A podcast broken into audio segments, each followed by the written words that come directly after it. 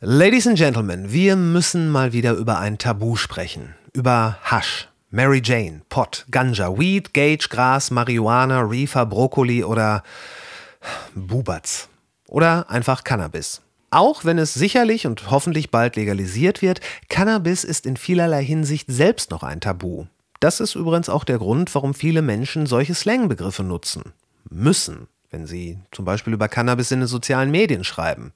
Da droht dem Post sonst ganz schnell der Shadowban. Aber da tut sich ja langsam was und über das Potenzial der Pflanze in der medizinischen oder landwirtschaftlichen Nutzung wird wissenschaftlich untermauert hinlänglich berichtet. Auch auf den wirtschaftlichen Vorteil einer Legalisierung wird regelmäßig hingewiesen. Das ist gut, das ist gut. Worüber ausgesprochen wenig, also wirklich ausgesprochen wenig hingewiesen wird, ist, naja, wahrscheinlich der ursprüngliche Grund für die jahrtausendealte Popularität der Pflanze. Der Rausch, also die bewusstseinsverändernde Komponente, das High. Im Gegensatz zu Psychedelika wie LSD, Psilocybin und so weiter, deren Wirkung in den Fokus gerückt wird, fällt das bei Cannabis ziemlich unter den Tisch und ein ganzes Spektrum an Potenzialen gleich mit. Ist ja nur Kiffen. Mein heutiger Gast betreibt seit Jahren Grundlagenforschung, um genau dieses Missverständnis, dieses auf Ignoranz fußende Versäumnis aufzuarbeiten. Er ist der Autor von Büchern wie Die Kunst des Highs und What Hashish Did to Walter Benjamin. Er hat jahrelang in der internationalen Cannabisindustrie gearbeitet und der steht für eine neue und respektvolle Betrachtung der Wirkung von Cannabis auf das menschliche Bewusstsein. Wir haben lange gesprochen, allein um die eben erwähnten Grundlagen zu verfestigen, und ich kann jetzt schon sagen, dass es nicht das letzte Mal gewesen sein wird. Aber jetzt, Ladies and Gentlemen, mit den Worten des unsterblichen, aber dennoch verstorbenen Bill Hicks. See, I think drugs have done some good things for us. I really do. And if you don't believe drugs have done good things for us, do me a favor. Go home tonight, take all your albums, all your tapes, and all your CDs and burn them. Because you know what? The musicians who made all that great music that's enhanced your lives throughout the years, real fucking high on drugs. Sebastian Marincolo.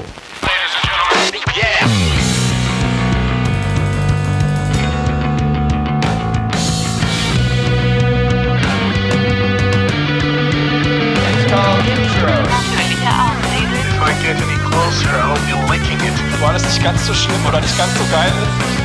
Was wirklich drauf anlegt, könnte man Suicide bei Tiger begehen. Ja, es kann schief gehen. Und das ist, weißt du, Hier werden nicht so viele Leute erschossen. 10.000 Mann, wir brauchen Pferde und Kanonen. Finde den Plan super. Die Welt geht zugrunde. Alles Kacke, bis nächste Woche. Das unterstreicht auch ganz hervorragend deine, deine wissenschaftliche Kredibilität einfach, dass du halt wirklich ein Grenzgänger bist.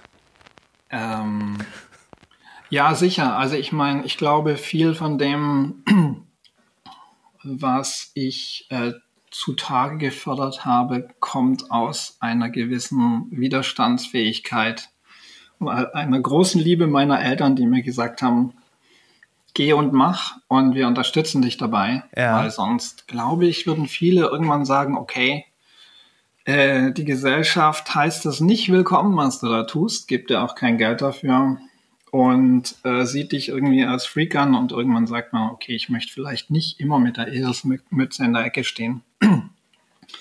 Und ich glaube, was mich ähm, als Wissenschaftler auszeichnet, wenn ich mich da ein bisschen selber mit Ehre bekleckern darf oder mit Lob, ist, dass ich ähm, doch sehr resistent in, in die Richtung gegangen bin und gesagt habe, scheiß drauf, was viele andere denken. Aber ist das nicht ein Stück weit auch die Aufgabe eines Wissenschaftlers, so seinen eigenen, die eigenen Forschungsergebnisse so vehement zu verfolgen, um sie auch am Ende des Tages gegen, ähm, gegen Kritik von außen verteidigen zu können? Ich meine, es heißt auch sogar, wenn man eine Doktorarbeit schreibt, dann hinterher muss man sie verteidigen. Das ist so eine Verteidigung. Man muss sie sogar vorher verteidigen. Vorher Ähm, schon. Das habe ich in den USA äh, gesehen. Das äh, ist eine sehr gute Maßnahme auch, finde ich, dass man schon, bevor man die Doktorarbeit schreibt, geht man zu einem, zwei Professoren und muss dann eine sogenannte Defense machen und schreibt dann im Prinzip schon zehn Seiten über sein Vorhaben. Und dann wird man ziemlich zusammengestutzt und dann sagt einem der Professor, der in dem Gebiet wahrscheinlich auch viel weiß, hör mal, äh, viel zu breit gefasst oder in dem Thema fehlt dir eigentlich noch. Und das tut eigentlich sehr gut, weil man dann nicht jahrelang in der, in der Gegend rumirrt, sondern weil man, ähm, weil man da schon vorher ein bisschen verteidigen muss, wie man das Ganze eingrenzt, in welche Richtung man gehen will. Ähm, ja, äh, ich denke auch, was du sagst, ist richtig. Äh, ich würde mal sagen, einen guten Wissenschaftler zeichnet das absolut aus, ähm, seine eigenen Interessen auch zu verfolgen. Aber wir haben natürlich alle die Schere im Kopf und wenn du merkst, ähm, in einem bestimmten Forschungsprojekt ist einfach überhaupt kein Geld, äh, was machst du dann? Ja? Dann änderst du dein Forschungsprojekt oder du verlässt die ähm, Wissenschaft, also sozusagen den, ähm, die wissenschaftliche Karriere, äh, weil dir ja auch die Gelder entzogen werden und das habe ich äh, sehr konsequent irgendwann gemacht. Also nach der Doktorarbeit habe ich noch zwei Jahre versucht, auch ähm, äh, Gelder zu akquirieren. Ich hatte mich schon entschieden dazu, auch ähm, mit äh, dieser Cannabis-High-Thematik ähm, vielleicht sogar zu habilitieren, weil ich es für, ähm, ich habe das Thema immer als Bewusstseinsforscher gesehen. Also ich bin kein Cannabis-Forscher, ich bin Bewusstseinsforscher. Mhm. Und ähm, bin dann äh, knapp gescheitert, so wie bei vielen Buchprojekten auch. Aber eben habe ich dann irgendwann festgestellt, okay, das ist äh, in der Zeit, auch das jetzt ja über 20 Jahre her, oder 20 Jahre ungefähr her, ist einfach nicht möglich, ähm, über dieses Thema ähm, unterstützt zu werden und zu forschen. Und habe dann gesagt, okay, dann mache ich es, finanziere ich es selber. Hat dann alles ein bisschen länger gedauert, mhm. aber ähm, ging dann auch. Glaubst du, du würdest heute, wenn du, ich meine, vor 20 Jahren, da sah die ganze Sache ja noch ein bisschen anders aus, äh, tragischerweise. Glaubst du, wenn du heute, wenn du heute der äh, junge Forscher von vor 20 Jahren wärst, hättest du da mehr Erfolg mit? Ähm, ja, ich würde sagen, es beginnt jetzt. Es gibt mehr Aufmerksamkeit. Ich meine, wir sehen das ja gerade bei Netflix auch, also diese Serie von Michael Pollan. Ja. Ähm, und in Deutschland auch äh, und weltweit, dass jetzt wieder die psychedelische Forschung stärker wird, die ja wirklich vor 40 Jahren äh, eigentlich schon am, am Boomen war und man viele Ergebnisse gesehen hat, äh, auch in den USA und vor allem da, äh, die dann jäh unterbrochen wurde von Kampagnen von Nixon und anderen äh, das kommt jetzt alles wieder. Man muss aber dazu sagen auch, dass ich glaube, innerhalb dieser, dieses Forschungsgebiets ähm, viele auch Cannabis so ein bisschen belächeln und dann sagen, okay, also auf LSD, Psilocybin, ähm, andere Substanzen kann man unglaubliche Einsichten gewinnen, hat therapeutische, ähm, also hat, hat ein Potenzial auch in der Psychotherapie, in der Psychoanalyse und so weiter. Und bei, also ich sehe selbst von der Seite teilweise starke Vorurteile, dass man sagt, naja, Cannabis ist so ein bisschen das kleine dumme Kind von denen. Ähm, führt einen ja nicht so weit ins eigene Bewusstsein und macht einen ja auch so ein bisschen ähm, bisschen deppert, ne? dazed and confused. Das ist, also, so ein bisschen ein Vergleich, wie wenn sich Weinkenner oder Whisky-Konnoisseure unterhalten und dann kommst du dazu und sagst, hey, ich mag Bier. Ja, ähm, ja, äh, geht ein bisschen in die Richtung und ähm, also um nochmal auf deine Frage zurückzukommen, ich glaube schon, dass ich heute andere Chancen hätte. Also mhm. ich, ich denke, ähm, da fließt jetzt mehr Geld in die Richtung. Allerdings muss man auch sagen, es fließt Geld sehr pragmatisch, wie es in der Wissenschaft nun mal auch äh, oft ist. Also äh, die eine Sache ist immer die Grundlagenforschung. Und was ich mache, ist schon ein Stück weit sehr stark Grundlagenforschung. Und die andere Sache ist die stärker angewendete Forschung, wo es dann darum geht, okay, längerfristig äh, oder kurzfristig innerhalb von fünf Jahren bis zehn Jahren möchte ich da ein Medikament entwickeln oder äh, ich möchte jetzt forschen, um die ähm, Gefahren besser auszuloten, um zu wissen, wie reguliere ich Cannabis im Straßenverkehr und so weiter. Wenn dann jemand daherkommt und sagt, hm, ich möchte jetzt eigentlich genauer wissen, ähm, was charakterisiert eigentlich das, äh, das Cannabis-High als veränderten Bewusstseinszustand, welches Potenzial hat es für höher kognitive Fähigkeiten wie Introspektion, Empathie. Das sind derartige komplexe Zustände ähm, und Fragestellungen, die ja auch schon in der Philosophy of Mind äh, verortet werden können und in der Bewusstseinsphilosophie. Da sind natürlich viele erstmal raus und sagen, okay, ähm, lass uns erstmal die Basics machen, lass uns erstmal mhm. angucken, wie können wir jetzt Cannabis für, also da kommen aber auch Überschneidungen, ne, muss man sagen, also Cannabis für ADHS zum Beispiel, äh, wo wir wissen, dass viele von Cannabis profitieren, von einem Hyperfokussierungseffekt, den ich auch immer als einen der, der zentralen Effekte angesehen habe, dass du während du Cannabis äh, unter dem Einfluss von Cannabis stehst und high bist, dass du die Aufmerksamkeit ein Stück weit fokussieren kannst. Äh, das ist natürlich interessant dann medizinisch für Leute, die sagen, hoppala, das wäre vielleicht für Leute, die unter, die mit ADHS leben, interessant. Aber also da gibt es Berührungspunkte auf jeden Fall und auf jeden Fall, glaube ich, kommen auch aus meiner Forschung ganz viele praktische Ergebnisse raus, die in der Medizin und in anderen Bereichen wichtig sind. Aber was ich mache, wie gesagt, ist Grundlagenforschung und da wäre es, glaube ich, immer noch ein bisschen schwierig, im Moment was zu bekommen, auch wenn in Deutschland zum Beispiel die Mind Foundation, also ich kenne ja auch den Henrik Jungaberle, der das äh, initiiert hat, jetzt schon viel in die Richtung arbeitet, äh, auch mit ähm, anderen psychoaktiven, alle möglichen psychoaktiven Substanzen und da eine ganz neue Szene und auch ganz neue Gelder kommen. Also ich glaube schon, mehr Chancen, ja, immer noch schwierig, auch ja, weil es immer noch Grundlagenforschung ist. Mhm. Den äh, Henrik Jungerbelle hatte ich ja auch im Podcast. Ähm, mhm. Das war ein sehr interessantes Gespräch, aber ähm, es, es unterstützt natürlich, was du sagst, dass da jetzt sehr viel auf ähm, LSD und ich glaube auch äh, MDMA, äh, Ketamin etc. Mhm. Der Fokus gelegt wird, während Cannabis wahrscheinlich auch gerade vor dem Hintergrund der irgendwann anstehenden Legalisierung, das wird so sehr bürgerlich diskutiert. Ähm, mhm. Was ich natürlich auch gut finde, weil Cannabis ist ja ist ja eine sehr omnipotente Pflanze, sei es jetzt mhm. in der Verarbeitung. Ähm, also all, all, das, was noch weit vor dem Rausch kommt, mhm. das ist womöglich für den Otto Normalverbraucher auch interessant zu hören, weil die dachten, auch womöglich, da, ja, davon, davon bedröhnt man sich und das war's dann. Und um denen erstmal zu zeigen, nee, nee, da, da gibt es, das gibt es auch, aber es gibt halt so viele mehr verständlichere ähm, und auch greifbarere Vorteile der Pflanze. Und ich könnte mir aber auch vorstellen, dass das dich so ein bisschen nervt, dass die Diskussion, die es gerade gibt, so jetzt nur noch darauf ähm, zurückzuführen ist und das, das High, also das, was Cannabis halt für viele Enthusiasten so interessant macht und äh, was wahrscheinlich auch seine, seine Popularität über die Jahrtausende ähm, immer hochgehalten hat, dass das so ein bisschen unter den Tisch fällt. Hm. Es nervt mich nicht mehr, weil äh, ich es schon zu lange kenne. äh, bei, bei manchen Dingen muss man einfach dann auch äh, äh, den, den eigenen Stresspegel runterdrehen. Ich, ich habe es erwartet auch. Ähm,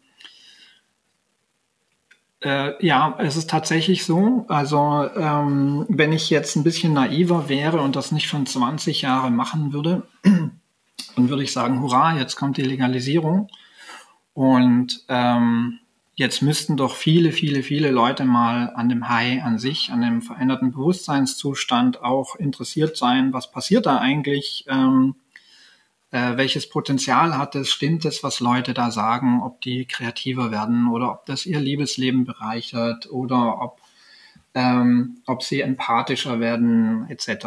Und ähm, es ist natürlich immer noch, ich würde mal sagen, das Zentrum des Tabus. Ähm, man muss auch dazu sagen, aus rein strategischen Gründen auch innerhalb der Cannabis-Gemeinschaft, weil viele Leute eben die Cannabis wieder in die Gesellschaft reinbringen wollten, gesagt haben, okay Freunde, wie, wie schaffen wir das? Wir können argumentieren, äh, eine Weile lang ging es vor allem über medizinischen Nutzen, dass man gesagt hat, seht mal an, ja, es hilft doch medizinisch, man hat natürlich auch industriellen und den äh, Ernährungsnutzen und so weiter, alles dann auch nochmal mit betont. Aber wenn man in Richtung Legalisierung gearbeitet hat, auch von THC-haltigem Cannabis, da ging es dann A, um Legalisierung, B, dann aber auch, äh, dass man äh, sich überlegt hat, Mensch, Leute, guckt nochmal, was wir da an Steuern generieren äh, oder an, an Gelder generieren, was eben auch dann nicht mehr ausgeben gegeben werden muss für eine, äh, für eine Prohibition. ähm, und äh, natürlich auch dann teilweise noch der Jugendschutz, dass man dann auch gesagt hat, wir können einen besseren Jugendschutz eigentlich liefern, wenn wir diese äh, dämliche Prohibition beenden. Äh, die ist gut gemeint vielleicht von einigen in Bezug auf Jugendschutz oder Schutz von Menschen, aber am Ende empirisch gesehen kann man relativ klar sagen, das funktioniert nicht. Ja, also die Prohibition liefert nicht den Jugend- und auch nicht den Gesundheitsschutz der Bevölkerung, sondern da müsste man anders regulieren. So, und wenn dann einer kommt und sagt, oh hurra, und übrigens, ich habe ja Forschung gemacht, die zeigt, dass Cannabis viele Leute, also zum Beispiel auch bei autistischen Kindern hilft, dass die teilweise empathisch ganz anders ähm, Wahrnehmungen haben, dass normale Leute, die Cannabis rauchen, sagen, sie haben empathische Einsichten, sie haben Einsichten überhaupt, sie haben eine Persönlichkeitsentwicklung, sie haben bessere Introspektion, sie haben episodisches Gedächtnis verbessert, ähm, dass sie auf einmal sich an Dinge aus der Kindheit erinnern. Wenn da jemand dieses Potenzial erforscht, äh, dann heißt es natürlich auch aus den eigenen Reihen, ups, Entschuldigung, heißt natürlich auch aus eigenen Reihen erstmal, bitte ein bisschen, sei doch ein bisschen leise. Also äh, ähm, nicht vorpreschen, ja, ja. Weil, äh, das ist unser Geheimnis und wenn du das sagst, dann sagen alle nur, oh, Verherrlichung, ähm, mhm. Also so Rattenfänger von Hameln. Ja, das darf man eigentlich nicht sagen. Also mich haben tatsächlich viele Leute in den letzten Jahren gefragt, ähm, darf man das eigentlich schreiben, was du da schreibst?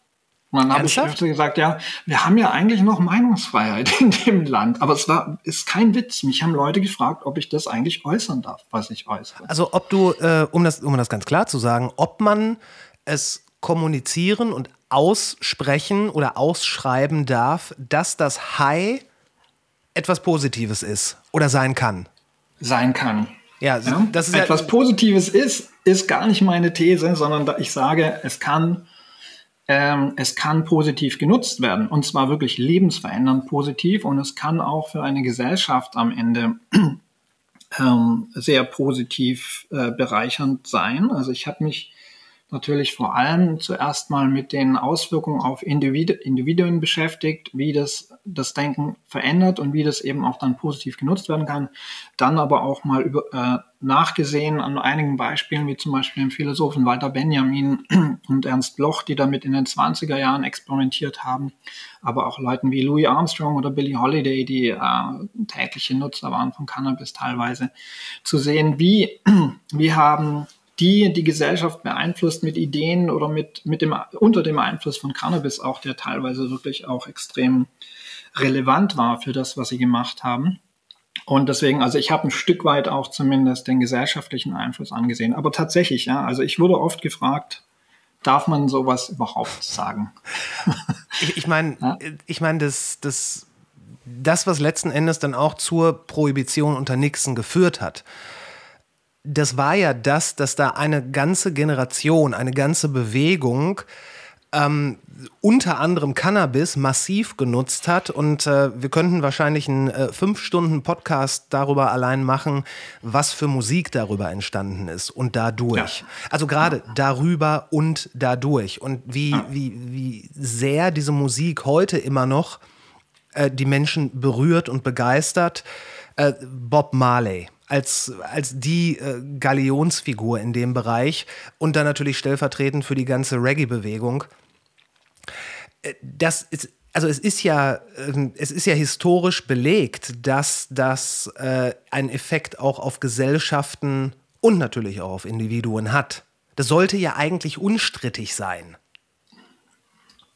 Ja, ähm, es ist natürlich dann im Einzelnen ähm, wirklich interessant, sich anzusehen, welche ähm, äh, welchen Einfluss Cannabis dann hatte in verschiedenen Zeiten auf verschiedene kulturellen Bewegungen. Ich, ich komme nochmal auf das Thema Jazz. Ich habe äh, in meinem Buch uh, What Hashes Did to Walter Benjamin habe ich ein, ähm, ein Essay geschrieben über die frühe Evolution des Jazz in den 1910, 20er Jahren. Ähm, Louis Armstrong, der äh, nicht ganz unbekannte Trompeter, ja, hat hat mal gesagt, also seine Biografie könnte eigentlich äh, Gage heißen. Gage war damals ein Codewort für Cannabis. Ähm, und ähm, viele andere, wie gesagt, ähm, Lester Young, Billie Holiday haben, haben Cannabis geraucht und ich wollte ähm, auch mal sehen, wie haben die jetzt nur Cannabis genutzt und nebenher eben auch noch Musik produziert? Hat es die vielleicht einfach ein bisschen äh, entspannt oder was war denn eigentlich die, die Wirkung auf deren Musik? Und ähm, dazu bin ich auch in Biografien reingegangen und habe mal gesehen, also die eine Sache ist ja, nutzt es jemand, dieses Cannabis-High und ist jemand Cannabis-Nutzer oder geht er dann tatsächlich auch auf die Bühne und äh, performt on stage? Also nimmt er das wirklich auch, um damit zu arbeiten? Und bei, äh, bei Billie Holiday habe ich dann äh, gelesen, dass die noch in der Zeit, als das Cannabis in den 30er Jahren noch erlaubt war, es gab eine Menge äh, Reefer-Songs auch über äh, Cannabis, ähm, äh, Cap Calloway und so weiter, die, die sozusagen Lobhymnen auf Cannabis gesungen haben. Naja. Bei Billie Holiday war es so, äh, die hat tatsächlich ähm, äh, Backstage Cannabis geraucht, um dann auf die Bühne zu gehen. Und als es dann verboten wurde, hat die sich ein Taxi genommen, weil sie im Club nicht mehr rauchen durfte und ist zwischen den Sets mit dem Taxi einmal im Club gefahren, um sich einen Joint äh, äh, zu gönnen. Ja. Also das heißt, ähm, es lässt sich dann, wenn man in die Biografien reingeht, ähm, sehr gut zeigen, auch anhand von Literatur, wie die Leute damit umgegangen sind und was Cannabis da bewirkt hat. Und da hilft, glaube ich, dann aber auch meine Forschung erstmal. Also ich denke, ähm, wenn man dann auch historisch sehen will, welchen Einfluss hatte Cannabis auf Jazz, auf Kunsterzeugung, auf bestimmte Philosophen, muss man natürlich auch wissen, wie, äh, welcher Zustand ist das Cannabis-High? Was passiert da in der Psyche? Und ähm, ich habe ja in meiner Forschung dann eigentlich angefangen, ähm, mein, mein erster äh, Eintrittspunkt war, waren spontane Einsichten. Äh, wo ich dann äh, selber ähm, erlebt habe, dass ich einfach während eines Cannabis-Highs bestimmte Einsichten habe, spontane Ideen habe und dann mal sehen wollte, hoppala, wie, ähm, äh, wie könnte das Cannabis-High dazu führen? Ist es tatsächlich so, dass diese, dass ein High Einsichten erleichtert oder dazu kommt? Und ich habe dann ähm, äh, angefangen, darüber zu forschen und habe dann gesehen, dass, dass das Cannabis-High eigentlich charakterisiert ist durch eine wirklich eine ganze Reihe von Veränderungen in der Kognition, also im, im Denken, aber auch in den Stimmungen. Ich, ich, ich würde das mal gern durchgehen, damit, ähm, das ist eine Liste, ich versuche sie mal kurz durchzugehen, damit ich so ein bisschen ein Bild malen kann, weil das ist ein komplexes Bild. Und das ist übrigens auch ein Thema äh, bei, bei Cannabis, sowohl in der Medizin als auch in der Geschichte, wenn man sich Prohibitionen anguckt, als auch in der Bewusstseinsforschung, hat man mit einem ganz großen Problem zu kämpfen, Komplexität. Ähm, ist nicht einfach zu erklären, wie Cannabis in der Medizin wirkt. Es hat unglaublich viele Möglichkeiten. Mhm. Ist aber, also ist deswegen auch eigentlich kein Problem, sondern ist ein Potenzial natürlich. Auf der anderen Seite ist es ein Problem, das ich selber erlebt habe, wenn man dann zu den Ärzten kommt und sagt, oh, Cannabis kann helfen bei X, Y, Z, bei dem, bei dem, bei dem, bei dem, dann sagen die einem erstmal, okay, ähm, geh mal weg mit deiner Wundermedizin, glaube ich dir alles nicht. Kann ja eigentlich nicht sein. Das, ähm, das, ist, äh, das ist tatsächlich was, was mir bei Cannabis in vielen Bereichen aufgefallen ist, dass es dass es, in, dass es teilweise, es klingt wie ausgedacht. Es klingt äh, zu schön, um wahr zu sein. Ja. Und zwar nicht nur in der Wirkung, sondern auch tatsächlich die ganze Pflanze. Ja. Ähm, das, das, fängt ja schon zum Beispiel damit an, um jetzt mal äh, noch quasi vor, bevor das High kommt, muss ja erstmal, wenn der Anbau allein schon stattfindet, dass Cannabis eine Pflanze ist, die man ähm, anbauen kann, theoretisch sogar monokulturell und äh, aufgrund der, der Wurzellänge durchlockert sie den Boden und sie entzieht dem Boden so gut wie keine Nährstoffe. Hm. Das heißt, man kann, der, der, ist nicht nur eine Pflanze, die so toll wirkt und äh, medizinisch und ähm, zur Verarbeitung für Baustoffe, dass man Beton damit anreichern kann, Hm. Nein, diese, diese Wunderwaffe, wo man, wo man ja darauf gepolt ist, wenn etwas so gut ist, braucht es ja die Balance, dass es unglaublich viel kostet. Hm. Äh, keine Ahnung. Äh, wenn du saubere Energie willst, sagen viele Leute Atomkraftwerke, weil verschmutzt, verschmutzt nicht die Luft hat aber durchaus auch seine Nachteile.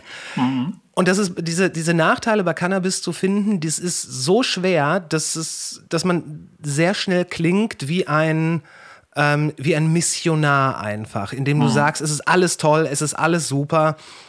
Ähm, und man kann die Leute natürlich auch verstehen, gerade in Deutschland, die ja gerne, gerne, gerne äh, an allem rumkritteln, wenn du sagst, diese Pflanze ist nahezu absolut perfekt dann sagen, ja, das hm. kann ja gar nicht sein. Hm. Und wahrscheinlich haben die Ärzte ähnlich reagiert.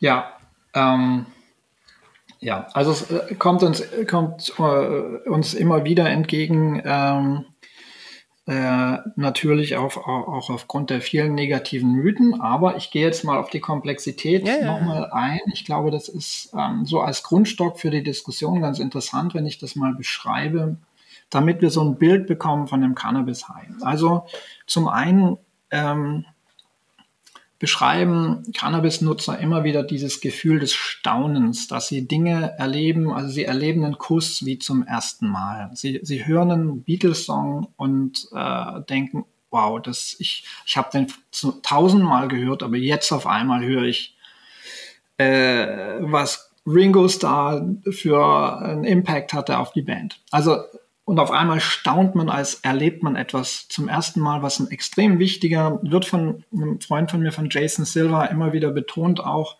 äh, sehr, sehr wichtig, weil ich meine, Aristoteles hat gesagt, Staunen ist der Beginn der Philosophie. Wenn ich nicht, wenn ich irgendwas wahrnehme und sage, hm, okay, so ist es, dann fange ich nicht an, mir darüber Gedanken zu machen. Wenn ich staune und wenn ich ähm, etwas erlebe wie zum ersten Mal, hat natürlich ein großes Potenzial einfach für mich auch dass ich äh, auch ein intensiveres Leben führen kann, dass ich Dinge wieder, dass ich neu entdecken kann, dass ich aber auch vielleicht eine wissenschaftliche Reise beginne. Bei mir war es so. Also ich habe einfach extrem gestaunt darüber, was da alles passiert. Staunen. Intensivierung der Wahrnehmung gehört damit rein, aber ist was, was viele Leute auch beschrieben haben. Sie können ähm, Berührung, sie nehmen äh, Farben, sie nehmen viele Dinge stärker, intensiver wahr, ähm, Spaß am Spiel, irgendwelche Geschichten. Also eine Intensivierung der Wahrnehmung, das ist das, was auch viele, viele, bekannt ist. Die Fokussierung der Aufmerksamkeit ist was, ähm, ich nenne das Hyperfokussierung, äh, wo viele immer, also wo ich schon mit vielen diskutiert habe, weil die sagen, gesagt haben, ja, ich ja, ich fokussiere mich stärker, aber ich bin dann auch sehr assoziativ und springe. Also ich bin eigentlich nicht mehr so konzentriert manchmal. Und ich dann dazu sagen muss, gut, äh, aus der kognitionswissenschaftlicher Sicht müssen wir zwei Sachen unterscheiden. Selektive Aufmerksamkeit und ähm, die Fähigkeit, Aufmerksamkeit über einen längeren Zeitraum zu halten. Äh, selektive Aufmerksamkeit heißt wirklich, dass ich mich einfach jetzt auf unser Gespräch konzentrieren kann ähm, äh, aber die Fähigkeit, das länger zu halten, ist wieder was anderes. Und äh, das kann, also diese Sprunghaftigkeit äh, kann teilweise mit auch dabei sein, aber äh, das hängt dann auch davon ab, welche Pflanze ich nehme. Aber das sind so Komplexitäten, da will ich jetzt nicht lang drüber reden. Ich will nochmal die Liste einfach aufnehmen und runtergehen. Also Fokussierung der Aufmerksamkeit ist, glaube ich, was sehr Zentrales, was passieren kann. Mhm.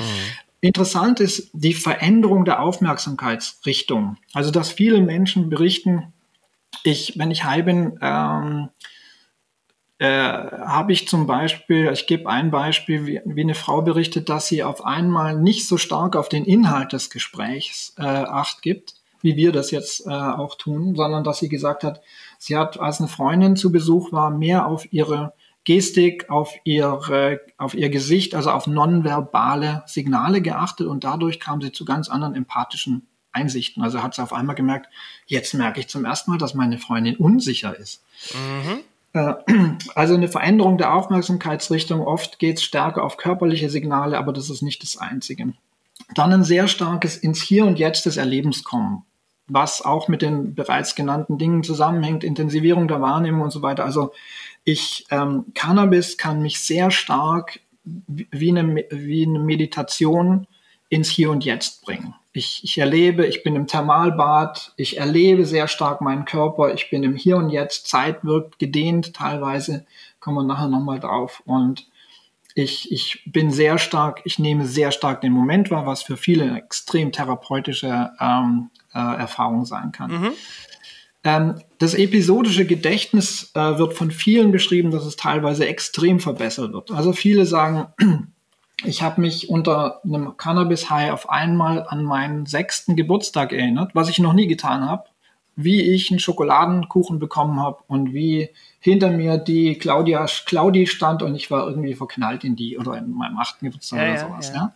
Also auf einmal kommen Episoden, das nennt sich dann episodisches Gedächtnis versus semantisches Gedächtnis. Also semantisches Gedächtnis wäre, dass ich mich ähm, an den Fakt erinnere, zum Beispiel, dass Napoleon ein französischer Kaiser war. Episodisches Gedächtnis wäre die Episode in meinem Leben, in der ich das gehört habe, dass er ein Kaiser war. Also episodisches Gedächtnis ist ein ganz interessantes Thema, äh, nicht nur für Cannabis, sondern auch für andere äh, psychoaktive Substanzen. Dann haben wir eine ähm, oft verbesserte Fähigkeit der Imagination unter Cannabis. Das heißt, dass Menschen sagen, und da, da muss man auch immer äh, darauf hinweisen, Imagination ist nicht nur, wie der Name eigentlich sagt, Bild. Ja? Wir denken dann immer dran, oh, ich kann Bilder im Kopf erzeugen. Ich kann aber auch eventuell Töne im Kopf erzeugen. Das heißt, dass Leute, die Cannabis nehmen, sagen, oh, ich kann mir auf einmal vorstellen, also zum Beispiel ein Koch, wie eine Mangosoße mit einer Erdnussbutter, mit einer dunklen Schokolade auf äh, einem Joghurt schmeckt. Und auf einmal, weil ich das mir vorstellen kann, weil ich sagen kann, hey, das könnte doch interessant sein, und dann bringe ich da noch ein X rein, ja, das ist ja eine Imaginationsfähigkeit, Ja. die mir dann hilft, zum Beispiel ein neues Gericht zu machen. Also eine Verbesserung der Imaginationsfähigkeit, ob das dann Melodien sind oder andere Dinge sind, ähm, ist, eine, ist eine andere Frage. Dann haben wir solche Effekte wie, was, was ich im Englischen Mind Racing nennen würde, also schnelles assoziatives Denken, was nicht immer passiert, aber bei manchen, dass die sagen, ihre Gedanken laufen unheimlich schnell und sie haben ganz schnelle Assoziationen. Das kann für vieles positiv sein, wird manchmal auch negativ empfunden, hängt davon ab, äh, wie man da noch mitkommt und wie man das steuert.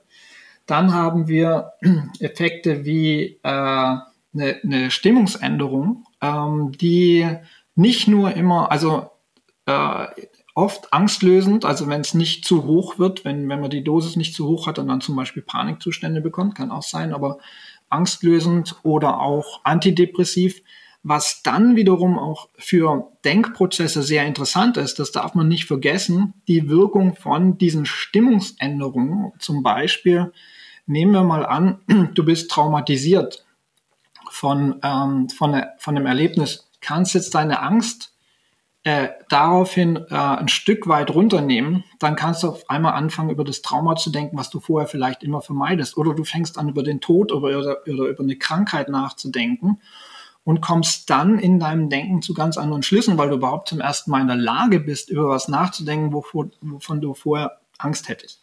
Also Stimmungsänderung. Dann hast du eine Veränderung der Zeitwahrnehmung. Meistens ist es eine Verlangsamung, gibt aber auch andere Effekte. Ich gehe jetzt noch mal ein bisschen schneller durch, damit wir so ein Gesamtbild bekommen. Eine Intensivierung der Körperwahrnehmung Ja. wird von vielen beschrieben. Ich vermute auch, dass das mit äh, tatsächlich physiologische im, im Gehirn, wir haben ja ein Body Representational System, also wir haben im Gehirn ein System, was dazu da ist, dir zu sagen, wo deine Hände sind, wie das repräsentiert ist. Wenn du anfängst, Geige zu lernen, wird dein System im Kopf, werden, äh, werden die Areale im Kopf, die die Hände repräsentieren, größer, weil du mehr steuern musst. Ist das dann das, was man so gemeinhin als Muskelerinnerung dann auch bezeichnet? Im, äh, also wenn das Ganze dann ausgeweitet ist? Ja, es ist mehr als das. Okay. Ja. Also weil du im Prinzip im, im Kopf sehr viele Dinge dann ähm, repräsentieren musst. Im Körper ist das ein, ist das, wenn ich dich jetzt zum Beispiel, wenn ich dir eine Nadel in den Fuß stecke, ist das ein, du kannst ja unterscheiden, ist das ein Stich, ist das ein brennender Schmerz, ist das ein Druckschmerz, Ja. ist das überhaupt ein Schmerz, ist das nur ein Druck und so weiter. Und Also wo dein er ganzes- ist natürlich auch. wo er ist, wie ist dein, ähm, wo bist du lo äh, lokalisiert im Raum. Also diese Körperwahrnehmung wird teilweise intensiver ähm, und besser, kann aber auch übrigens bei sehr hohen Dosen dann komplett flöten gehen, beziehungsweise auch sich verändern. Also ein verändertes Körperbild. Ich habe, äh, ich erzähle dazu vielleicht eine kurze Anekdote. Ich habe mal eine, hab eine sehr überdosierte Praline gegessen.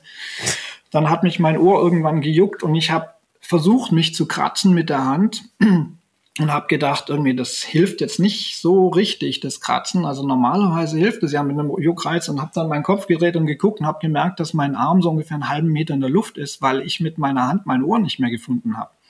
Das heißt, mein Kopf war für mich dann doch etwas größer. Das heißt, mein Körperbild hat sich total verändert. Ja. Also auch da, da lernt man dann auch wieder eine, eine Lektion über Dosis, ja, wie viel es ausmachen kann.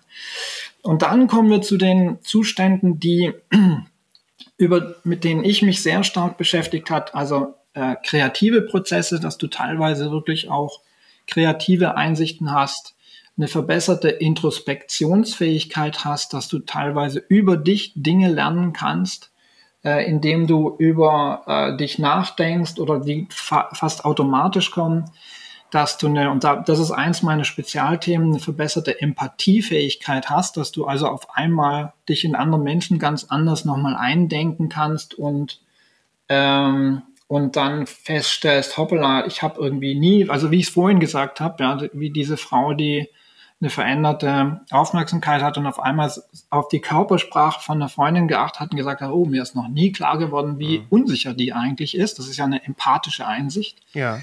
Und ähm, zuletzt das Thema ähm, spontane Einsichten, dass also wir wirklich über alle möglichen Gebiete Einsichten bekommen und äh, spontane Ideen entwickeln.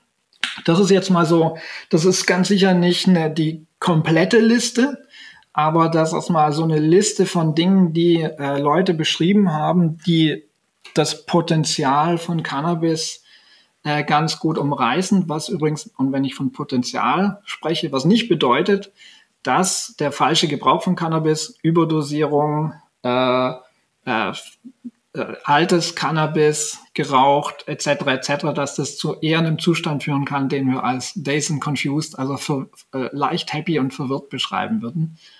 Mhm. Ähm, und da sind wir bei einer der zentralen Metaphern in meinem Denken, dem Surfbrett.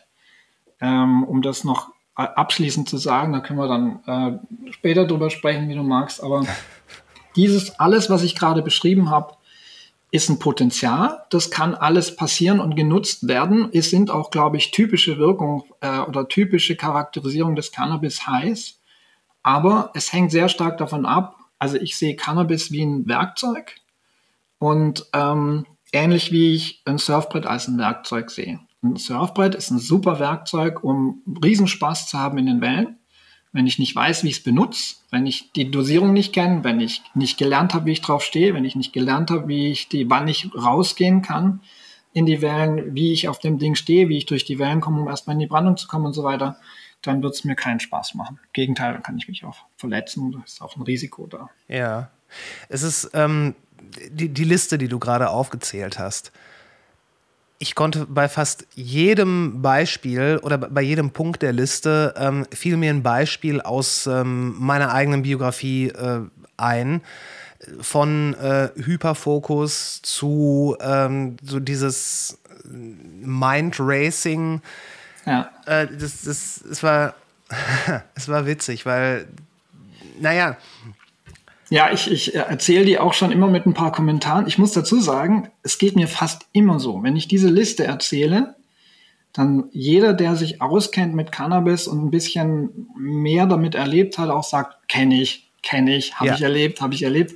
Wenn ich allerdings nur die technischen Terme mit Leuten durchgehe, wenn ich sage, oh, episodisches Gedächtnis, äh, Kreativität, Empathie und so weiter, dann hängen viele und sagen so, oh, ich weiß nicht genau so was. Und deswegen gebe ich immer so ein paar Erklärungen ja, dazu, sicher, weil sicher. dann bei vielen kommt aus der Erinnerung dann alles raus. Und ähm, das hängt, äh, also deswegen, das ist schon so ein Ergebnis dessen, dass ich äh, weiß, dass das bei vielen einfach, dass da unheimlich viel anklingt, aber manchmal muss man einfach noch ein paar Sätze dazu sagen, damit ähm, klar ist, was auch in dieser, ja, was hinter ein paar technischen Termini steckt, klar. wegen episodisches Gedächtnis. Also. Ich fand das auch eingangs mit dem, mit dem Jazz sehr interessant, weil äh, ich habe auch mal äh, jahrelang in einer Band gespielt. Mhm. Ähm, keine Jazzband. Wir haben, wir haben komplexe, aber sehr strukturierte Musik gemacht. Ja.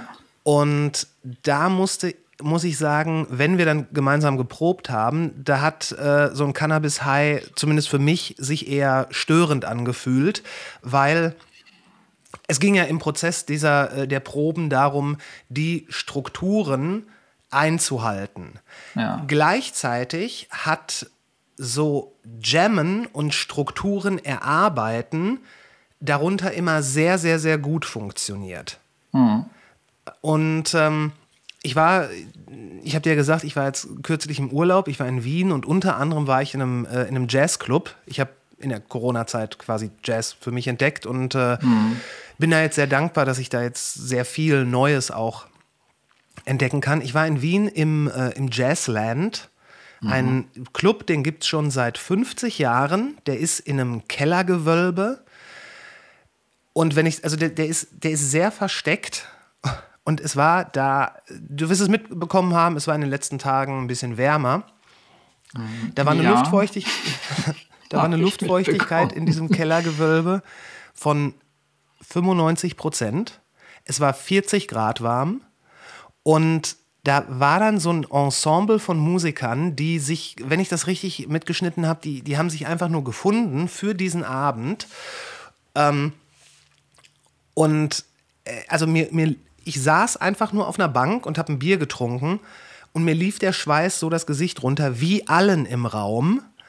Und es war so genial, diese Leute da in dieser Extremsituation zu beobachten, wie sie dieses ganz typische Jazz, ähm, erst der eine, also erstmal zusammen das Thema erarbeiten und dann kommt erst der eine ähm, und darf seine Virtuosität ausspielen.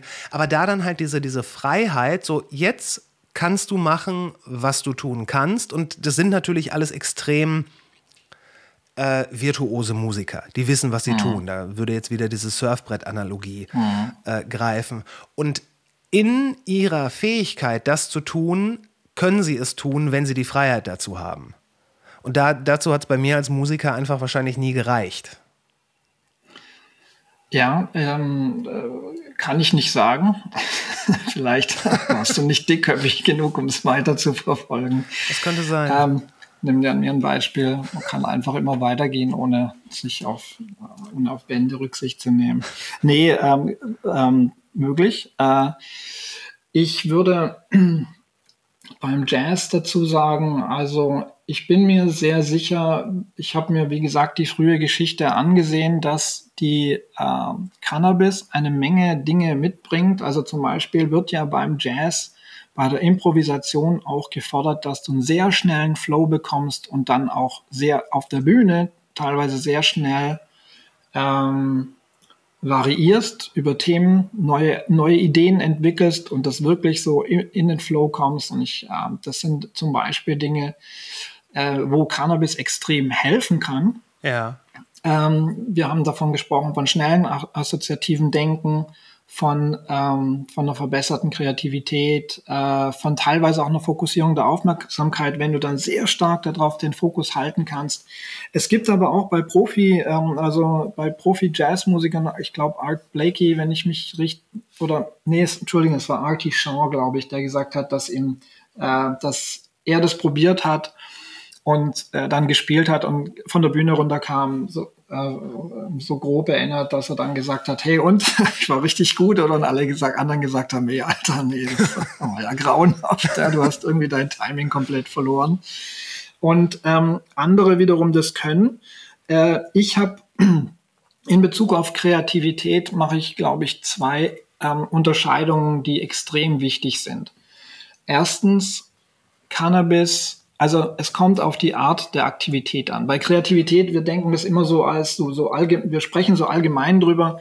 Ich glaube, das ähm, ist nicht besonders zielführend, weil dann viele auch sagen, ja, also Divergent Thinking, so äh, dass man unter Cannabis gibt es dann auch ein paar Studien, weil man mit divergenten Denken, da gibt es dann bestimmte Tests und so, also dass man wo man sagt, ich gebe dir einen Gegenstand und du musst mir aber viele Gebrauch, ge, ähm, den möglichen Gebrauch dieses Gegenstands äh, jetzt ausdehnen und sagen, also ich, ich sage zum Beispiel Bett und wir wissen, Bett ist dazu, dass du dich reinlegst und schläfst und dann sage ich dir, okay, jetzt hast du äh, 50 Sekunden und äh, nennst mir andere Verwendung von dem Bett. Und dann sagst du, okay, ich kann das als Trampolin verwenden, ich kann das aus dem Fenster rausschmeißen, um dann einen Einbrecher zu stoppen und so weiter. Das wäre divergentes Denken.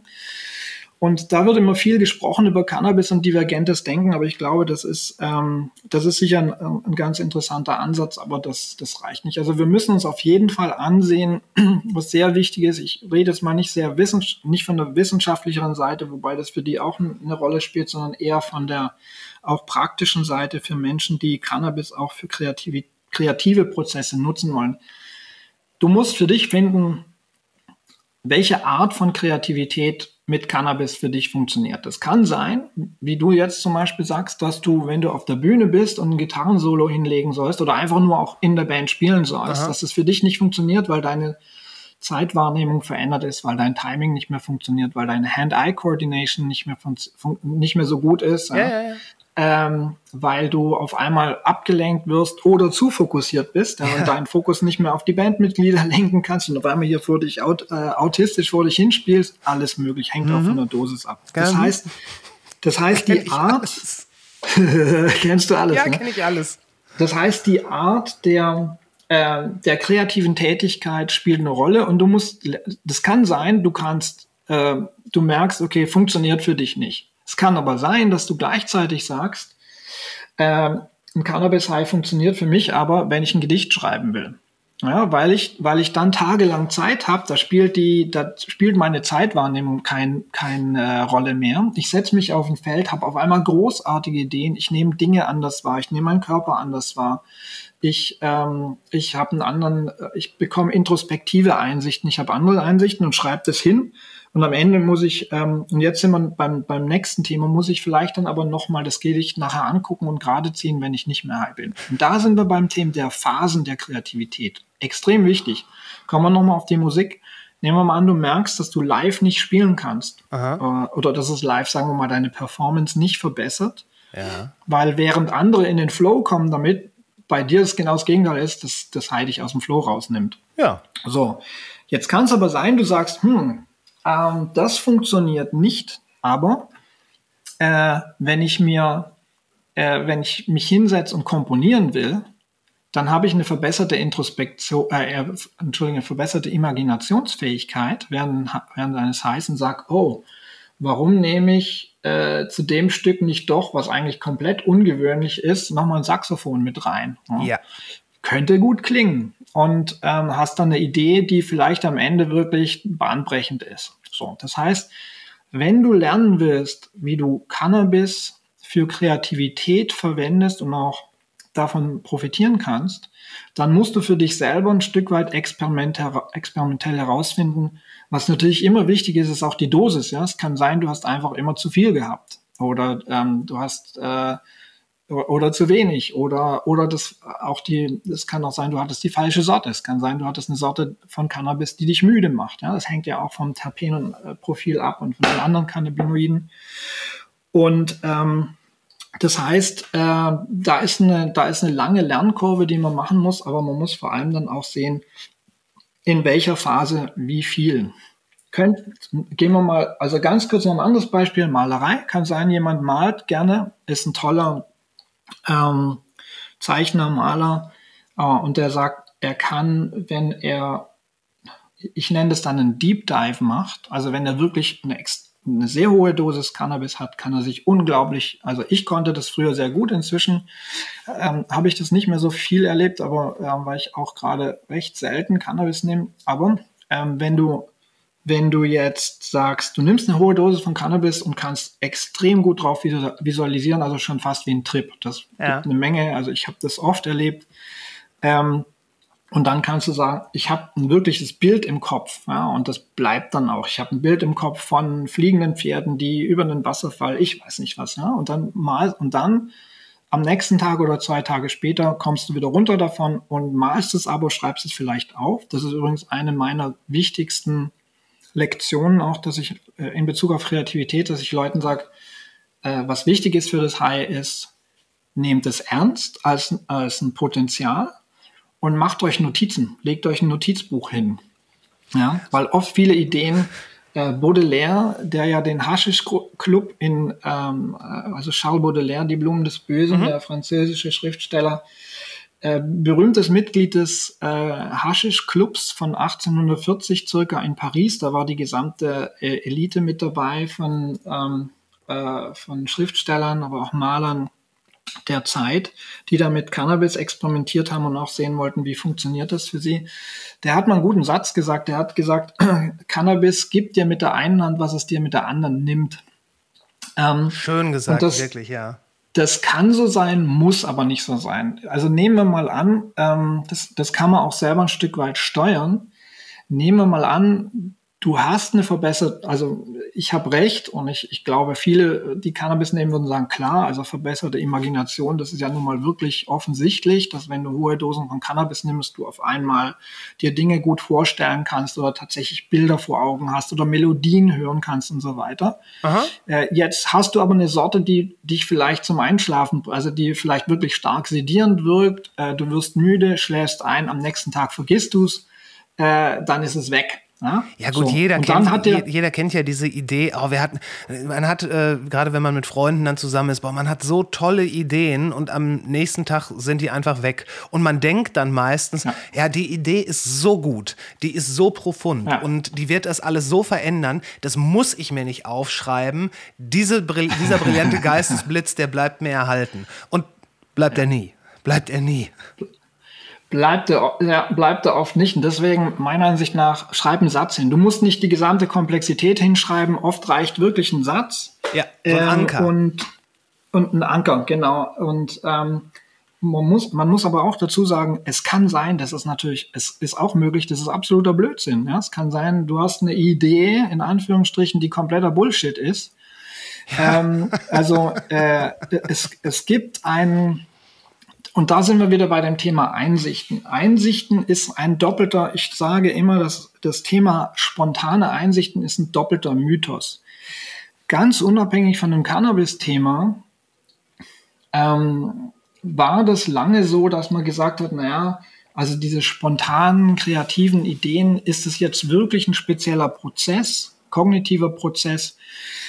Und ich komme aus der Philosophie und ähm, in der Romantik, aber auch früher bei den, bei den Griechen in der Klassik äh, gab es diese Idee, also erstmal so in der griechischen Klassik da, von dem Genie, das dann diese Eingebung hat, diese Gedanken, diese, diese großartigen Ideen, mhm. ob die dann philosophisch oder wie auch immer sind. Und man, man hat gedacht, das Genie hat eine spezielle Beziehung zu einer göttlichen Entität oder zur Natur. Da gibt es einfach irgendeine so mythische das, das ist die sozusagen Muse. Das, die Muse und das Genie ist der Auserwählte. Ja. Äh, in der Romantik spielt es dann auch noch eine Rolle, also das Genie als der, der einfach nochmal das gewisse Extra hat. Ja, aber es war so eine Art, äh, so mystifiziert und das ist so ein bisschen, okay, das ist jetzt dieses, ähm, das Extra nochmal, was andere Menschen eben nicht haben, was aber auch nicht erklärbar ist. Und dann kam da ich mich ja mit der, mit dem Thema spontane Einsichten und Einsichten generell, da das mein Einstieg war in das Thema, habe ich mir dann die Psychologie angeguckt, auch dahinter. Und das wurde eigentlich in Deutschland dann erforscht. Hm, Max Wertheimer, der das Buch geschrieben hat über produktives Denken und äh, Gestaltpsychologie, der, der Großvater der Gestaltpsychologie ist, der hat sich mit diesem Thema beschäftigt, 1910, 15 in der Zeit rum, hat dann auch Albert Einstein interviewt, weil er eigentlich, äh, weil Einstein damals der große, das große Genie war, ja, ja. wo man gesagt hat, okay, ja. Und das Interessante ist, dass man dann gesagt hat, äh, das war auch das Zeitalter der empirischen Psychologie, dass man dann gesagt hat, wir müssen uns mal empirisch, können wir da nicht empirisch überprüfen, wie funktioniert, wie funktionieren Einsichten? Sind es tatsächlich spezielle kognitive, gedankliche Prozesse? Äh, wie, was sind die Gesetze dahinter? Und da wurde eigentlich schon extrem viel erforscht. Aha. Und ähm, ich, jetzt, äh, der Karl Dunker hat, daran kann man das ganz gut erklären. Karl Dunker war einer der begabtesten oder vielleicht sogar der begabteste Student von Wertheimer hat dann äh, zum Beispiel das Streichholz-Experiment ähm, gemacht. Das kennen viele, auch als Candle-Experiment. Ich gebe dir eine Kerze, eine kleine oder eine normale Kerze, ein ähm, Reißzwecken, eine Streichholzstachtel mit Streichhölzern drin und gebe dir als Aufgabe oder gebe halt eine Gruppe von Probanden, Gruppe von Leuten, die diese Aufgabe lösen sollen, ähm, dieses Setting, diese Sachen und sag, befestige die Kerze an der Wand. So, jetzt nimmst du deine erste Idee ist irgendwie mit den ähm, Reißzwecken die Kerze an die Wand zu tackern, geht aber nicht, ja, die ist zu dick. Okay. So, und dann brauchen die meisten Leute eine Weile und bleiben irgendwie stecken. Und die Lösung der Aufgabe ist am Ende, du nimmst die Reißzwecke, äh, nimmst die, die Streichholzschachtel, schmeißt die Streichhölzer raus, nimmst den Rest der Box, also wo die Streichhölzer drin lagen, nicht die Umverpackung, Ja. tackerst die mit dem äh, mit der Reißzwecke an die Wand und stellst die Kerze drauf. Dann hast du die Kerze damit an der Wand befestigt. Ja. So, und äh, das heißt, Dunker und andere haben sich damit beschäftigt, die haben im Prinzip Probleme geschaffen, wo sie gesagt haben, die können jetzt nicht linear gelöst werden mit dem, was Leute so im, im Werkzeugkasten haben, also mathematisch oder andere Sachen, da gibt es noch eine Menge andere Probleme, das war eins, sondern sie brauchen, sie brauchen eine gewisse, Entschuldigung, sie brauchen eine gewisse kreative Einsicht. Und ähm, jetzt muss ich hier mal kurz Mach, mach mal ganz in Ruhe, alles gut. Also, ähm, äh, die haben dann äh, festgestellt, also der Karl Dunker hat eine, zum Beispiel eine wichtige Sache festgestellt über Einsichten, die dann später auch in der kognitiven Psychologie stark äh, bestätigt wurde. Nämlich, er hat Folgendes gemacht. Er hat den Leuten diese Streichhölzer aus der Schachtel rausgenommen und präsentiert mit der, das gleiche Experiment, aber nicht die Streichhölzer in der Schachtel, sondern die Streichhölzer schon rausgenommen und den anderen mit den Streichhölzern in der Schachtel. Okay. Und ähm, die, die die Streichhölzer, wo die Streichhölzer schon draußen waren, also sie haben die Streichhölzer auch bekommen, aber die lagen schon aus der Box, die haben das Problem schneller gelöst. Die Erklärung von Dunker, die sich als äh, auch aus der Wahrnehmungspsychologie, die dann in den 50er Jahren aufkam, die sich als äh, sehr richtig erwiesen hat, war, dass du mit, wenn du die Streichhölzer in die Schachtel legst, du die Funktion der Schachtel betonst als Behälter für die Streichhölzer. Also die Idee dahinter ist, wir sehen Gegenstände. Ähm, ich sehe ein Buch als, als Objekt, um damit was zu lesen. Ja. Oder, ja? Als Träger Das von heißt- Informationen quasi. Ja, als Träger von Informationen. Ich sehe ein Buch nicht als Möglichkeit zu sagen, wenn ich jetzt in einem kalten Zimmer bin, ich habe nichts mehr zu essen und, äh, und es wird kalt draußen und oder ich sehe den Bücherschrank, ich sehe, ich sehe da nur Bücher zum Lesen. Ähm, jetzt äh, bin ich aber am Erfrieren hier drin aus irgendwelchen Gründen. Es wird kalt, äh, ich bin in einer Notsituation. Dann brauche ich erstmal, muss ich erstmal von der sogenannten funktionalen Gebundenheit meines Wahrnehmens der Bücher als Informationsträger wegkommen und sagen, hey, ich könnte doch die Bücher auch äh, zerreißen, auf den Haufen legen und mir ein Feuer damit machen. Ja. Ja? Das heißt, unsere Wahrnehmung ist äh, also aus evolutionärer Perspektive sehr stark pragmatisch. Wenn ich durch eine Tür gehe, das kann man heute auch zeigen mit Eye-Trackern, gucke ich mir nicht die Tür an, die Schattierung, die Farbe genau, sondern ich gucke und das ma- passiert alles automatisch. Ich sehe mir im Prinzip an, ich laufe durch und gucke, wie kann ich das Mistding öffnen? Hat den Knopf, hat den Hebel, wo muss ich den drücken, wie gehe ich durch? Fertig. Das ist das, was mich im Moment an der Tür interessiert, wenn ich da durchlaufe. Ja? Ja.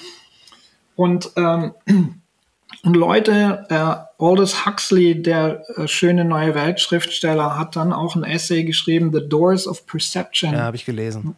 Ähm, und hat äh, im Prinzip dann eine sehr moderne These aufgestellt, weil zu der Zeit auch schon ähm, eben die Wahrnehmungspsychologie mit Broadband und anderen genau an den Punkt gekommen ist. Also der Huxley kommt ja aus dieser Evolutionstheorie. Sein Großvater Thomas Huxley war Darwins Bulldog. Also das war der, der Darwin sozusagen noch verteidigt hat gegenüber der Kirche, Huxleys. Wirklich? Okay, das, wu- Ja, das wusste ich nicht. ja. Ähm, und ähm, kommt ja aus einer großen Wissenschaftlerfamilie auch. Und Huxley hat dann selber Mescalin genommen und damit experimentiert und The Doors of Perce- Perception geschrieben. Und sein, ähm, seine These war ja dann auch, dass er, oder er beschreibt es so unter Mescalin, dass er zum ersten Mal den Stuhl ansieht und den sieht als Ding an sich. Also normalerweise sehen wir jetzt auch einen Stuhl im Alltag und gehen hin und sagen, okay, wie muss ich den manipulieren, rumrücken, damit ich mich draufsetzen kann und da nicht runterfall und so weiter. Und er hat den Stuhl gesehen, hat jede Schattierung sich angeguckt, Ja. hat die Farben, die Form Ja. und so weiter und hat gesagt, er sieht das Ding wie das Ding an sich. Und ähm, ähm, die These war dann eben, dass wir von Huxley, die ganz interessant ist, auch im Zusammenhang mit, äh, da kommen wir wieder auf das Thema funktionale Gebundenheit, dass wir dann eben Objekte nicht mehr so stark unter der Alltagsfunktionalität sehen, sondern dass sowas wie Cannabis äh, oder auch LSD diesen Mechanismus oder diese Mechanismen, die wir haben in der Selbstbeschränkung der Wahrnehmung aufheben können, die Doors of Perception aufmachen, äh, wir die Dinge anders wahrnehmen und dann auch wieder Einsichten haben darüber, die, die wir vorher gar nicht haben, weil wir eben immer nur an, entlang der Funktionalität denken. Ja. Ja, das. Und- ja, ja, bitte mach weiter.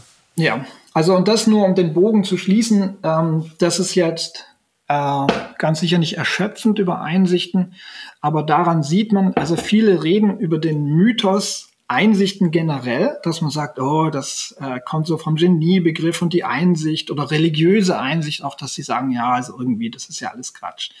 Dass man inzwischen aber schon längst weiß, Einsichten sind spezielle kognitive Prozesse, die auch einer gewissen Gesetzmäßigkeit folgen. Wir können, wir haben auch Erklärungen aus der Evolutionstheorie, unter welchen Bedingungen, also zum Beispiel, dass Entspannung eine Rolle spielt und so weiter, ähm, unter welchen Bedingungen Einsichten besser entstehen.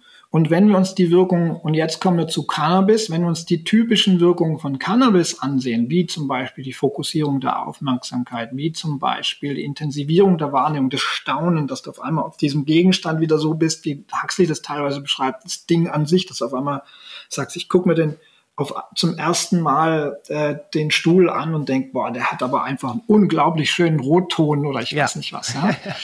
und dann zu anderen, ähm, zu kreativen Prozessen, zu Einsichten kommst. Ähm, oder eben auch, nehmen wir mal an, zum Beispiel episodisches Gedächtnis. Ja? Es kann sein, äh, nehm, also ich habe das zum Beispiel auch so beschrieben, nimm mal zwei Effekte wie die episodisches Gedächtnis und schnelles assoziatives Denken, was unter Cannabis passiert.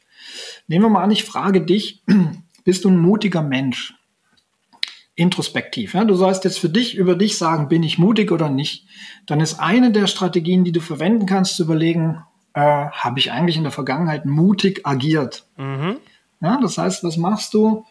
Ähm, ich frage dich aber nicht, agierst du manchmal mutig, sondern ich sage, ist eine Disposition, bist du eigentlich prinzipiell mutiger Mensch. So, wenn du jetzt schnell assoziativ durch episodische Erinnerungen gehen kannst, du erinnerst dich dran, dass du mit sieben einen Jungen, der einen anderen verprügelt hast, die, die Stirn geboten hast und gesagt hast, Alter, das geht gar nicht, hast dich selber verprügeln lassen müssen, weil du nicht stark genug warst, aber du warst mega mutig. Ja Ja. Hast mit zwölf jemanden aus dem Straßenverkehr gerettet und so weiter. Du erinnerst dich schnell assoziativ, gehst durch diese Gedächtnisse durch und kommst dann zurück und sagst mir, ähm, ja, ehrlich gesagt, ich bin eigentlich ein verdammt mutiger Typ, manchmal bis zur Dummheit, manchmal bis zur Selbstaufgabe. Ja?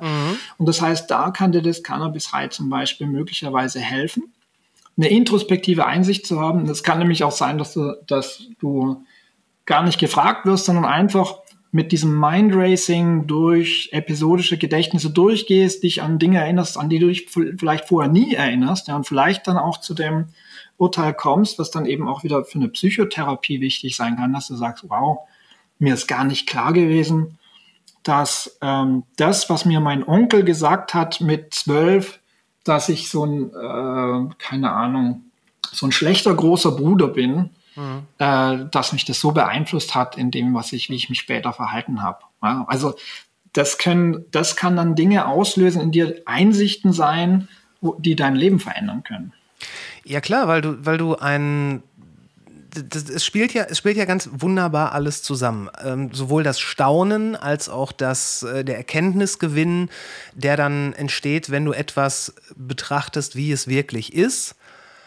Und das, das verschafft dir ja introspektiv wahrscheinlich auch so eine gewisse Distanz zu dir selber, also dass du dich selber kritisch hinterfragen kannst, ohne ähm, notwendigerweise irgendwie hinterher traurig oder äh, enttäuscht von dir selbst zu sein, weil du es einfach, weil du so eine gewisse Rationalität einfach mitbringst und du ganz klar sagen kannst, so und so war es, das ist passiert, wahrscheinlich ähnlich wie mit ähm, über Traumata nachdenken, das mhm. ist passiert. Ähm, ich habe keine Ahnung, ich habe Angst vor Spinnen. Warum ist ja. das so? Und äh, du, dann guckst du dir vielleicht Bilder von Spinnen an und stellst fest, okay, das, das ist eigentlich albern. Äh, mhm. Und dann, dann, dann ist es weg. Also du, du, du, du löst den gordischen Knoten selber. Mhm.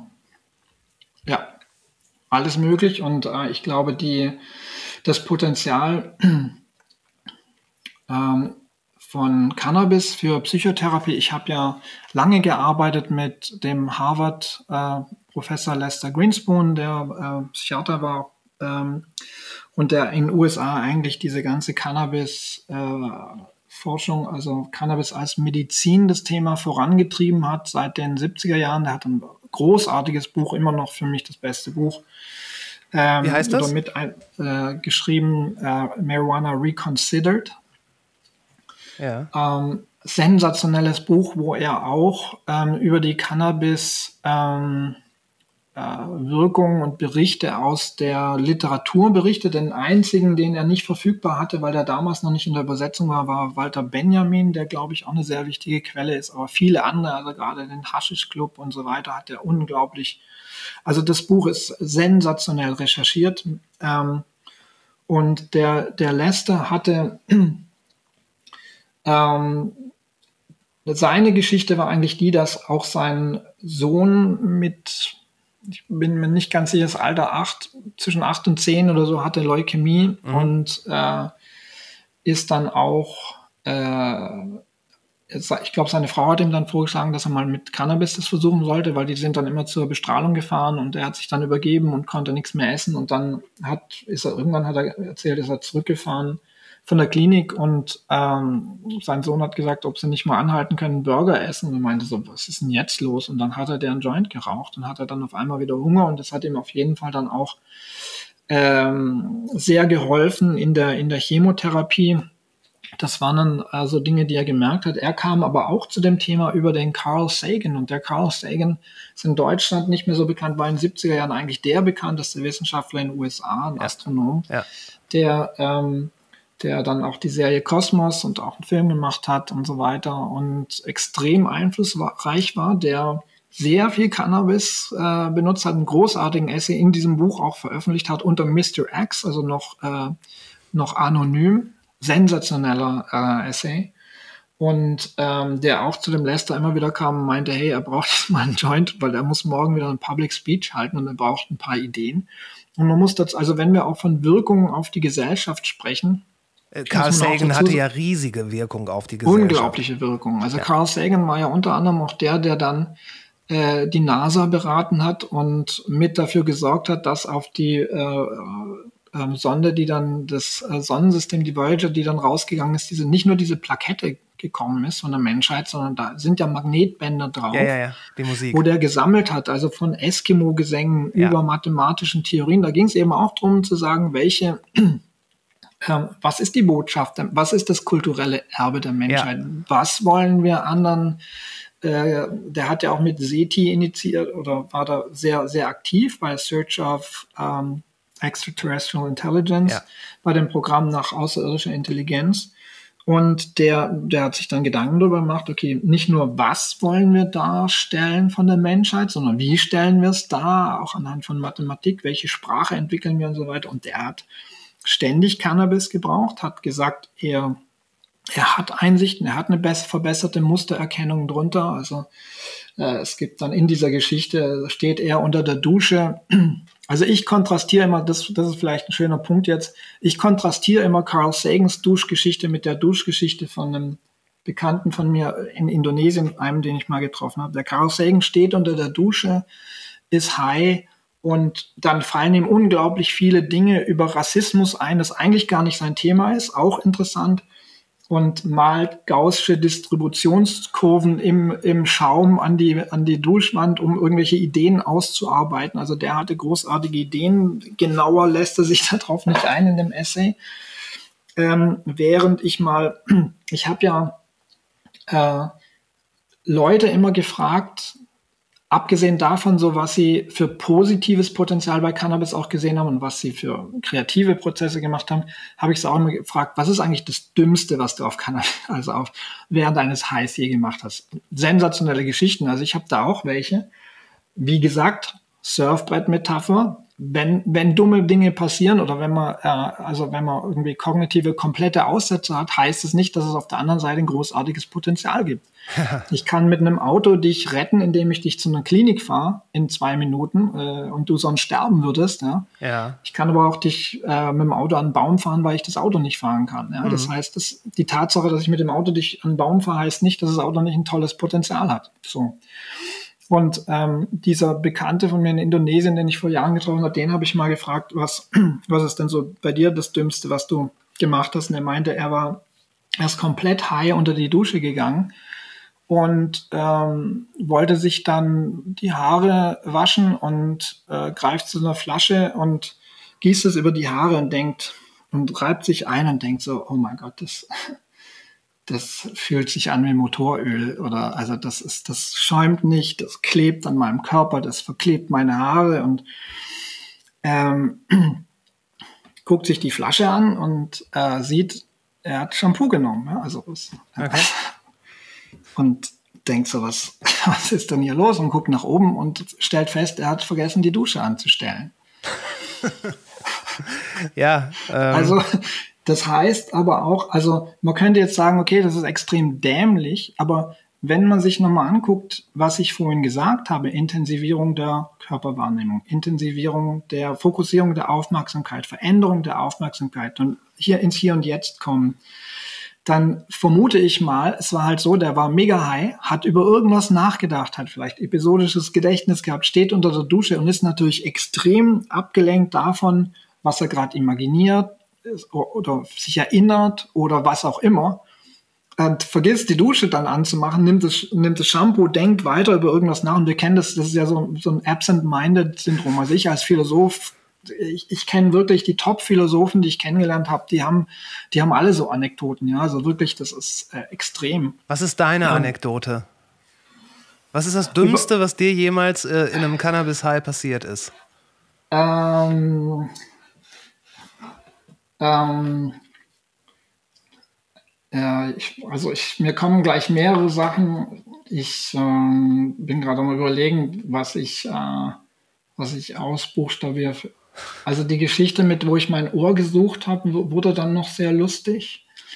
Ähm, aber ich würde mal sagen, ich nehme eine andere in den USA. Ich habe ja angefangen, auch darüber zu forschen, als ich eine WG hatte mit einem Toxikologen. Aha. Und äh, habe dann selber, gerade war ich so 8, 29, habe angefangen wieder Cannabis äh, zu nutzen.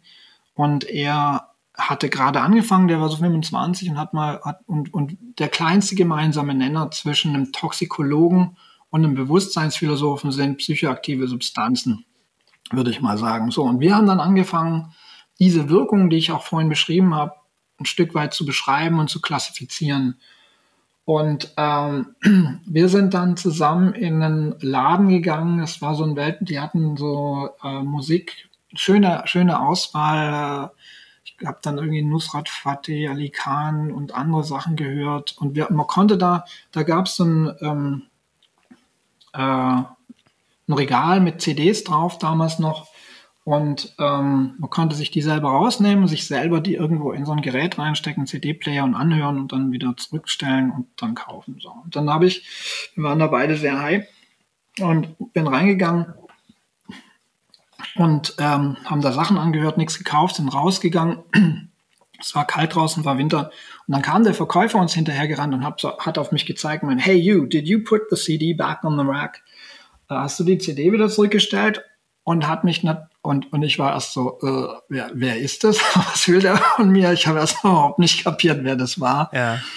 Und dann hat mich so der, der Mike, mein Freund mit dem Ellbogen, so kurz, hey, hast du, hast du die CD? Und dann habe ich, ähm, dann wurde das im Nachhinein sehr lustig. Also ich war etwas im Stress, weil ich habe in meinem Leben noch nie was geklaut. Ich bin so typische bürgerliche Mittelschicht äh, Schwabe, also ich würde irgendwie nichts klauen. Ähm, aber, und ich hatte eine Jacke an mit vier großen Taschen, zwei Brusttaschen und zwei unten. Aber in dem Moment habe ich gedacht, ich bin so high, das kann sein, dass ich einfach das Ding irgendwo eingesteckt habe, weil ich dachte, ich habe schon gekauft oder weil ich nicht wusste, wo bin ich im Prozess. Und dann stand ich vor ihm, vor mir steht der Verkäufer, ich realisiere gerade, dass der mich des Ladendiebstahls bezichtigt und ich taste mich selber ab, Ja. um zu sehen, ob die CD in meinen Taschen ist und sag zu ihm, äh, äh, no, I certainly put it back on the rack.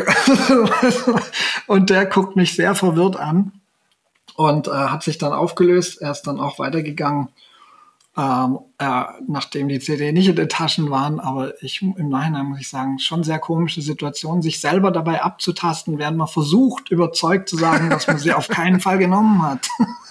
Ja. Also so ähm, Situationen gab es dann schon auch zuhauf. Naja, klar. Ja.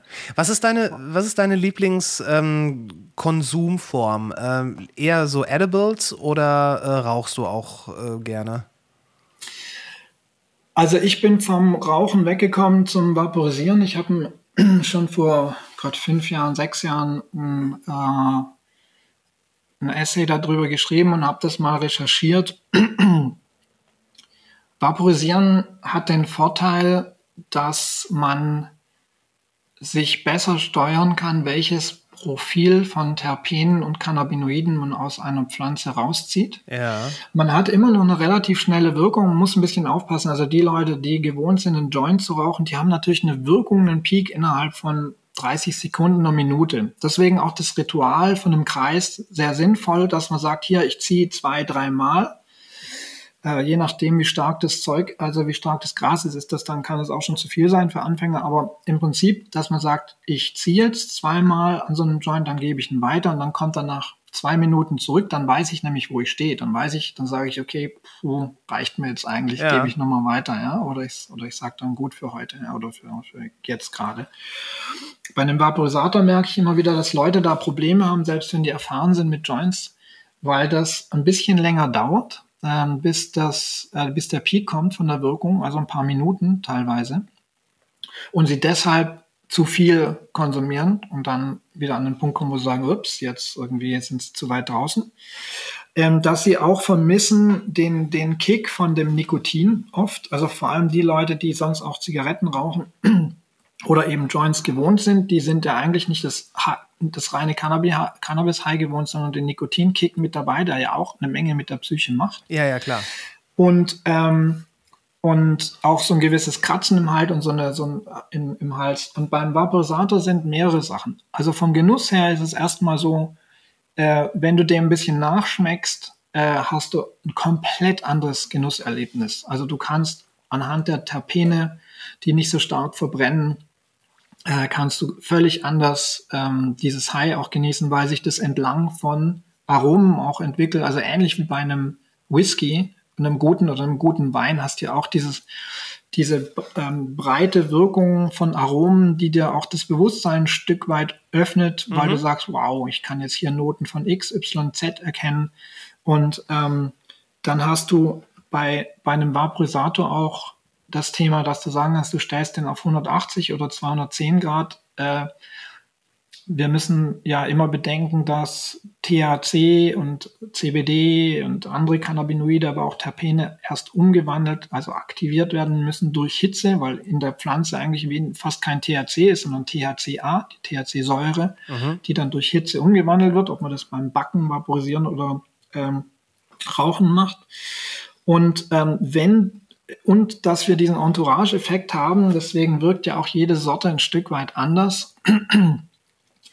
äh, und wenn du dann eben Cannabis nicht bei so hohen Temperaturen rauchst, also da ist die Forschung, ja, also hinkt noch ein bisschen hinterher. Wir, viele sagen, dass CBN, also das Verfallsprodukt von CBD, äh, sorry, von CBD auch, aber von äh, THC, wenn, wenn du das länger liegen lässt oder wenn du es bei zu hoher Hitze äh, konsumierst, hast du stärkere, mehr CBN drin. Es können aber auch andere Verfallsprodukte von Terpenen sein, die dazu führen, dass du ähm, dass du diese Fadenabrisse bekommst. Und das ist, da haben wir dann genau die, die, die Sache, dass du eben im Gedächtnis, das Kurzzeitgedächtnis ein Stück weit, dass du mehr sediert wirst, dass du aber auch ein bisschen, also müde wirst, dass du aber auch etwas mehr den Faden verlierst und dann sagst, äh, wo war ich gerade stehen Ja, geblieben? Äh, was habe ich gerade gesagt? Also das, was so notorisch bekannt ist unter vielen, dass sie sagen, oh, und das kommt eigentlich meiner Ansicht nach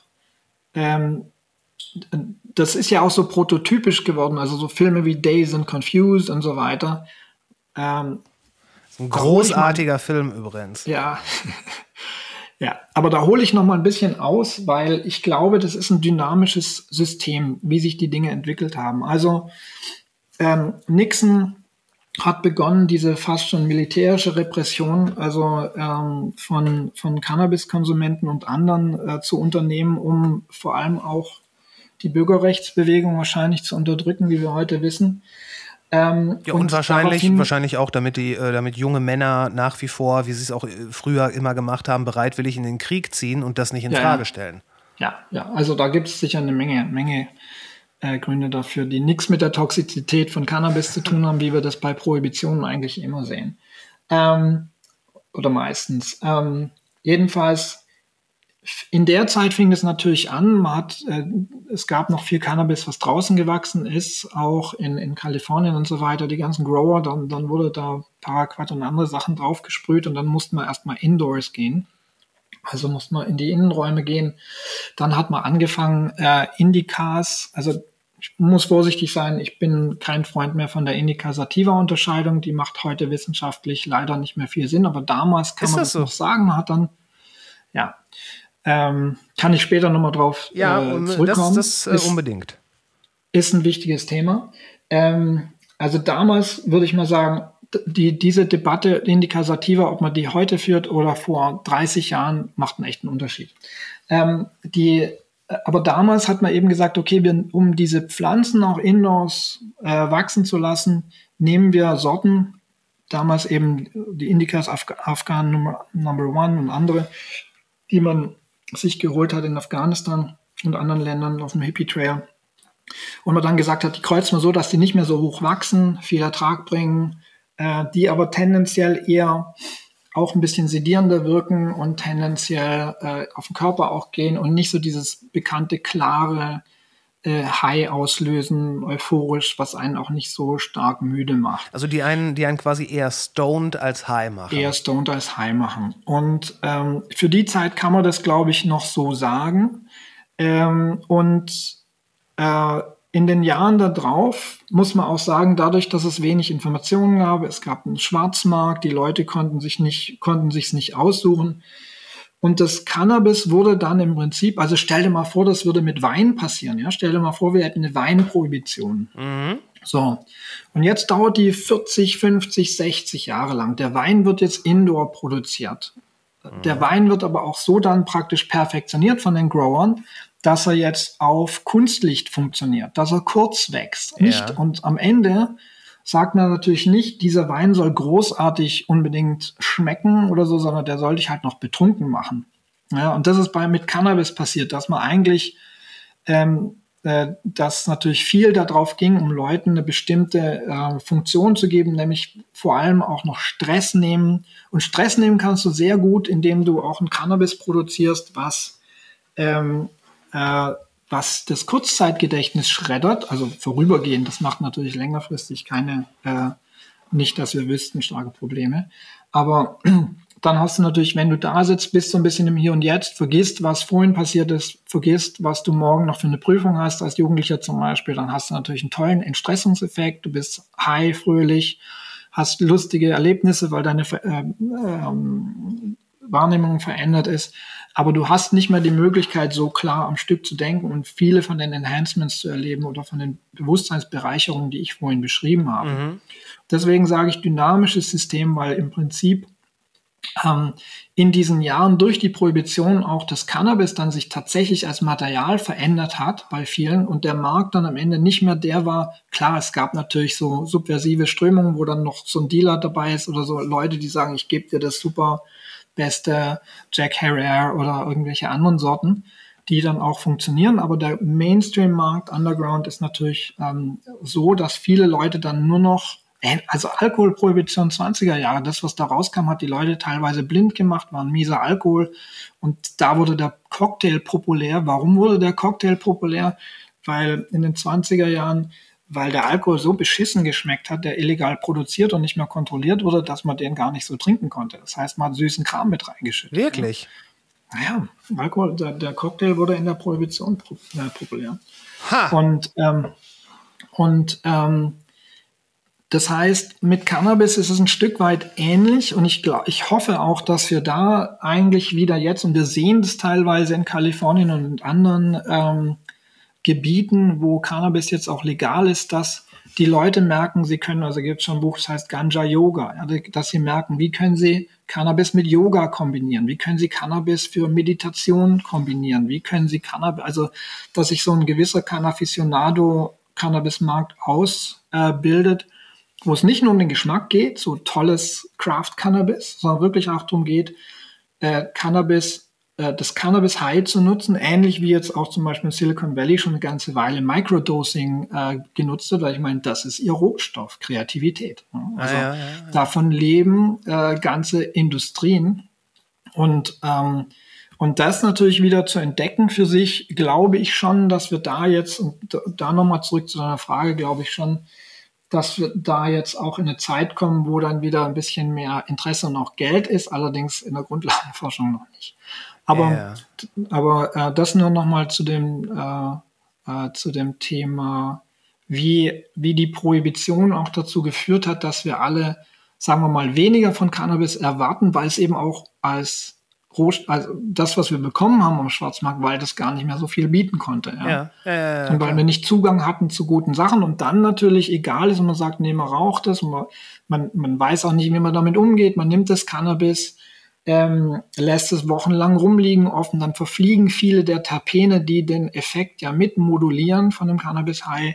Äh, also man, man, muss sich das mal überlegen. Also Leute, die keiner von denen, die das tun würden, jetzt einen Joghurt offen drei Wochen lang am, in der Sonne am, an der Fensterbank rumliegen lassen, aber mit ihrem Cannabis machen sie es. Aber weil sie denken, das ist das THC drin und irgendwie. Aber, aber, aber ist es, also ist es nicht so, dass man, dass man Cannabis, zumindest wenn man es wenn es luftdicht und vielleicht nicht unbedingt der Sonne ausgesetzt, irgendwo aufbewahrt, ähm, dass es dann im Grunde genommen keine, äh, ja, keine negativen, keine, keine negativen er Ergebnisse hat, also dass da nichts verfliegt?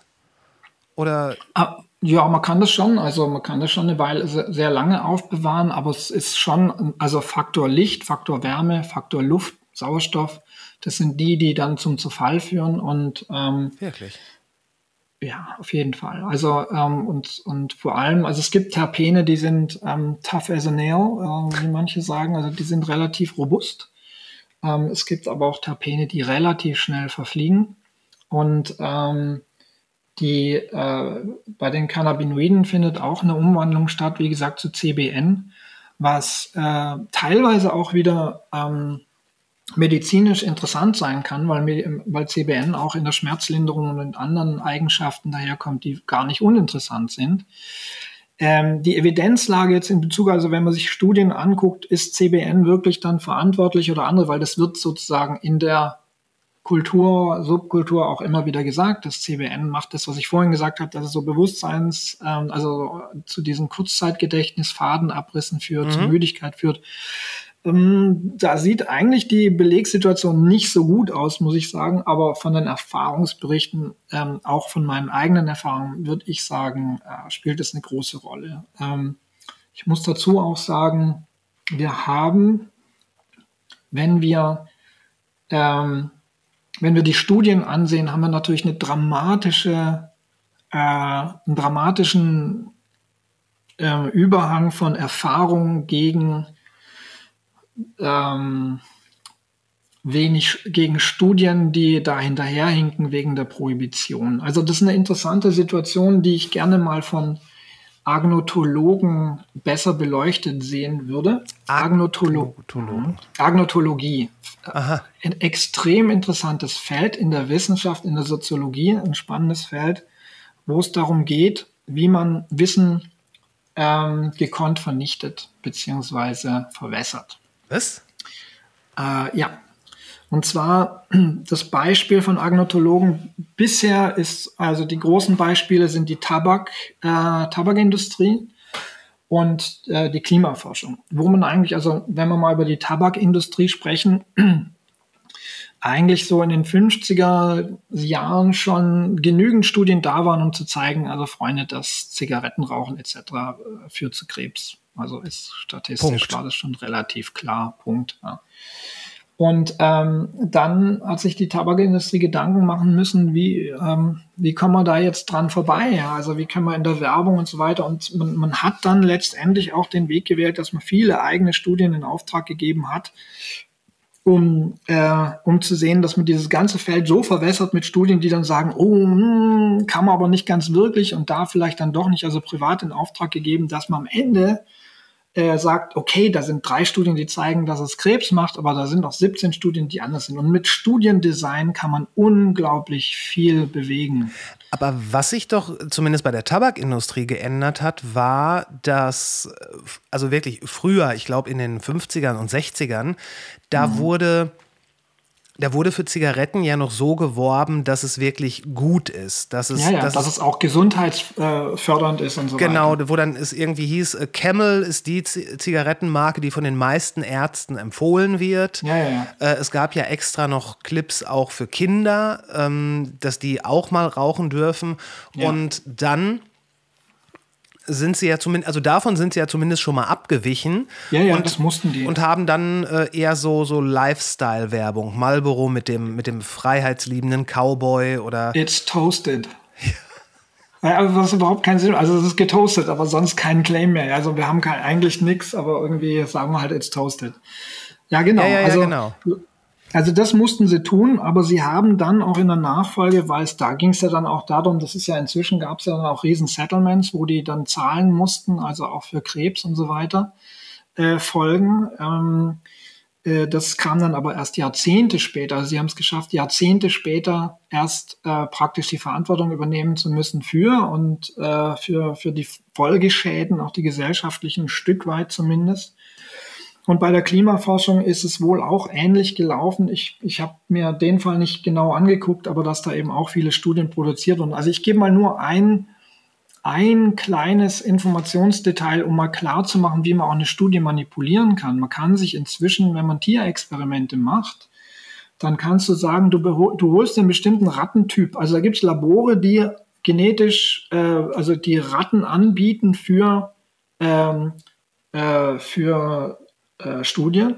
Also designte Ratten quasi. Ja, du hast dann, du hast dann be bestimmte genetische oder bestimmte Stämme von Ratten und dann willst du im Prinzip rausfinden, in Anführungsstrichen, dass, eine bestimmt, dass ein bestimmter Wirkstoff, den du selber mit in deinem Produkt hast, gar nicht so gefährlich ist für die Leber, wie alle sagen, weil er eigentlich von allen Studien sagen, die, der, der führt zu Leberzirrhose oder ähnlichem. Ja. Und dann holst du dir eine Ratte, von der bekannt ist, dass die ähm, sehr resistent ist in, in, mit der Leberfunktion. Ja? Und das heißt, du kannst tatsächlich, äh, also du kannst Einfluss nehmen. Ich habe es selber erlebt. Ich habe in der äh, Cannabis- Cannabis-Industrie ja gearbeitet, in der medizinischen in Deutschland, in leitender Funktion. Und ähm, ich war bei einem Forschungsinstitut, ich nenne den Namen nicht, aber da hat man uns dann auch gesagt, ähm, wir, man kann bestimmte Menge von Geld zahlen, um eine Studie zu machen. Und dann werden die Ergebnisse veröffentlicht. Man kann aber auch ein bisschen mehr zahlen. Und dann wird, werden die Ergebnisse nicht veröffentlicht, wenn sie einem nicht passen. Ja. Ja? Und statistisch gesehen passiert es dann eben, dass man einfach sagt, okay, wir machen jetzt 15 Studien zu einem bestimmten Thema aus verschiedenen Blickwinkeln. Ja.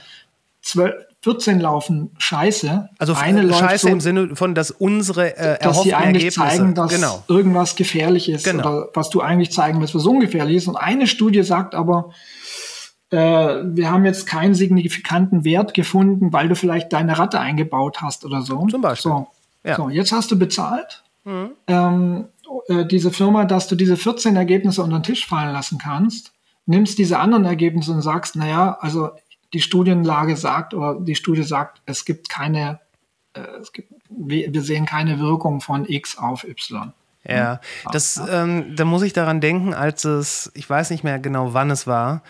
Ähm, irgendwann gab es eine Studie, die quasi deutlich gemacht hat, dass nicht Zucker sehr schädlich für den Menschen ist, sondern Fett.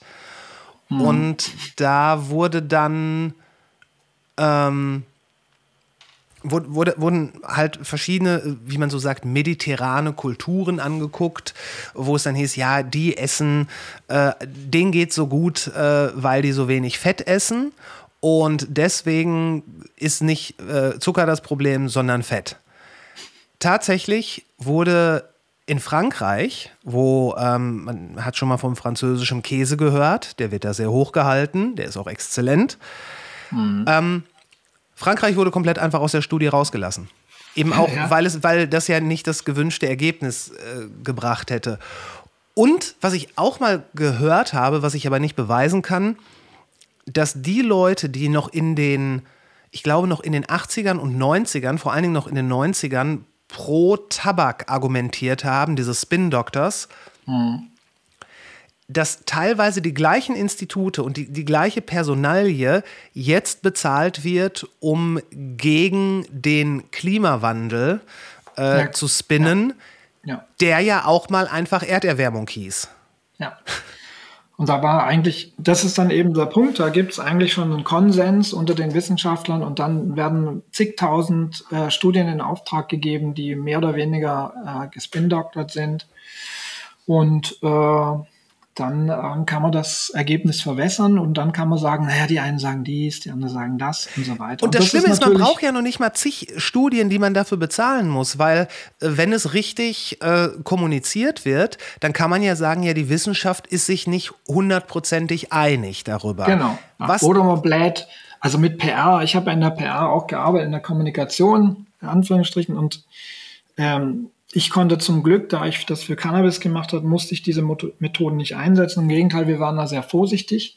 Aber man kann natürlich auch sagen, okay, wir haben jetzt äh, 15 Studien, die das Gegenteil behaupten, aber wir haben eine, die sagt, da gibt es keine Ergebnisse mit ganz wenig Leuten oder so und die blähe ich halt auf. Ja, da mache ich eine riesen Headline drauf, die schieße ich dann in die Zeitung und so weiter. Und das kann man dann auch noch sozusagen mit PR-Mitteln verstärken, das Signal und, und in die Gesellschaft reintragen. Und da ist man natürlich sehr schnell, äh, ähm, sagen man, also ich denke mal, im Moment ändert sich die Zeit auch ein bisschen. Bis vor, wir leben ja in so einer, in Deutschland auch in so einer Mittelstands- äh, oder einer, einer Wohlstandsgesellschaftsblase, wo viele lange, glaube ich, sich diese Illusion gönnen wollten, na ja, wir sind jetzt im im Zeitalter der, des Post, der, der, Aufklä der Postaufklärung und wir haben ja im Wesentlichen eine Demokratie, wir sind wissenschaftlich informiert und also so ganz große, dass jetzt zum Beispiel zu Cannabis alles falsch ist, das kann ja nicht sein. Also schon, das müssen ja schon, ries schon große Probleme da sein, wie die Mythen das alle behaupten und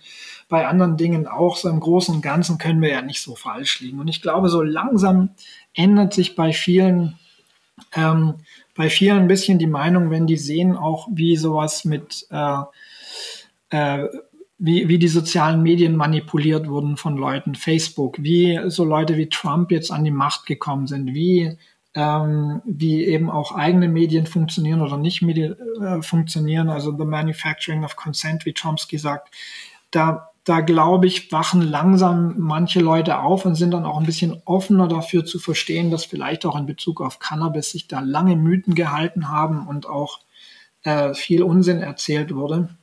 Aber ähm, ist, ein, ist ein langwieriger Prozess, muss man sagen. Ich äh, wollte noch was zu meiner eigenen, äh, ich, ich habe im Prinzip meine eigene Forschungsmethode ähm, erfunden äh, und die habe ich New Guinea oder Neuguinea genannt, also im Englischen New Guinea oder Guinea äh, als Akronym für Guerilla Neurophilosophical Research. Und das bedeutet, das ist vielleicht auch dann am, ein ganz interessanter Punkt, äh, wie ich versucht habe, in diesem Feld Wissen zu generieren, wo auf der einen Seite Wissenschaft teilweise gar nicht möglich war mit Cannabinoiden, weil es eben, also ich wurde nicht gefördert, aber auch viele andere nicht, also medizinisch und so weiter. Man hatte in den USA die Prohibition auch darüber.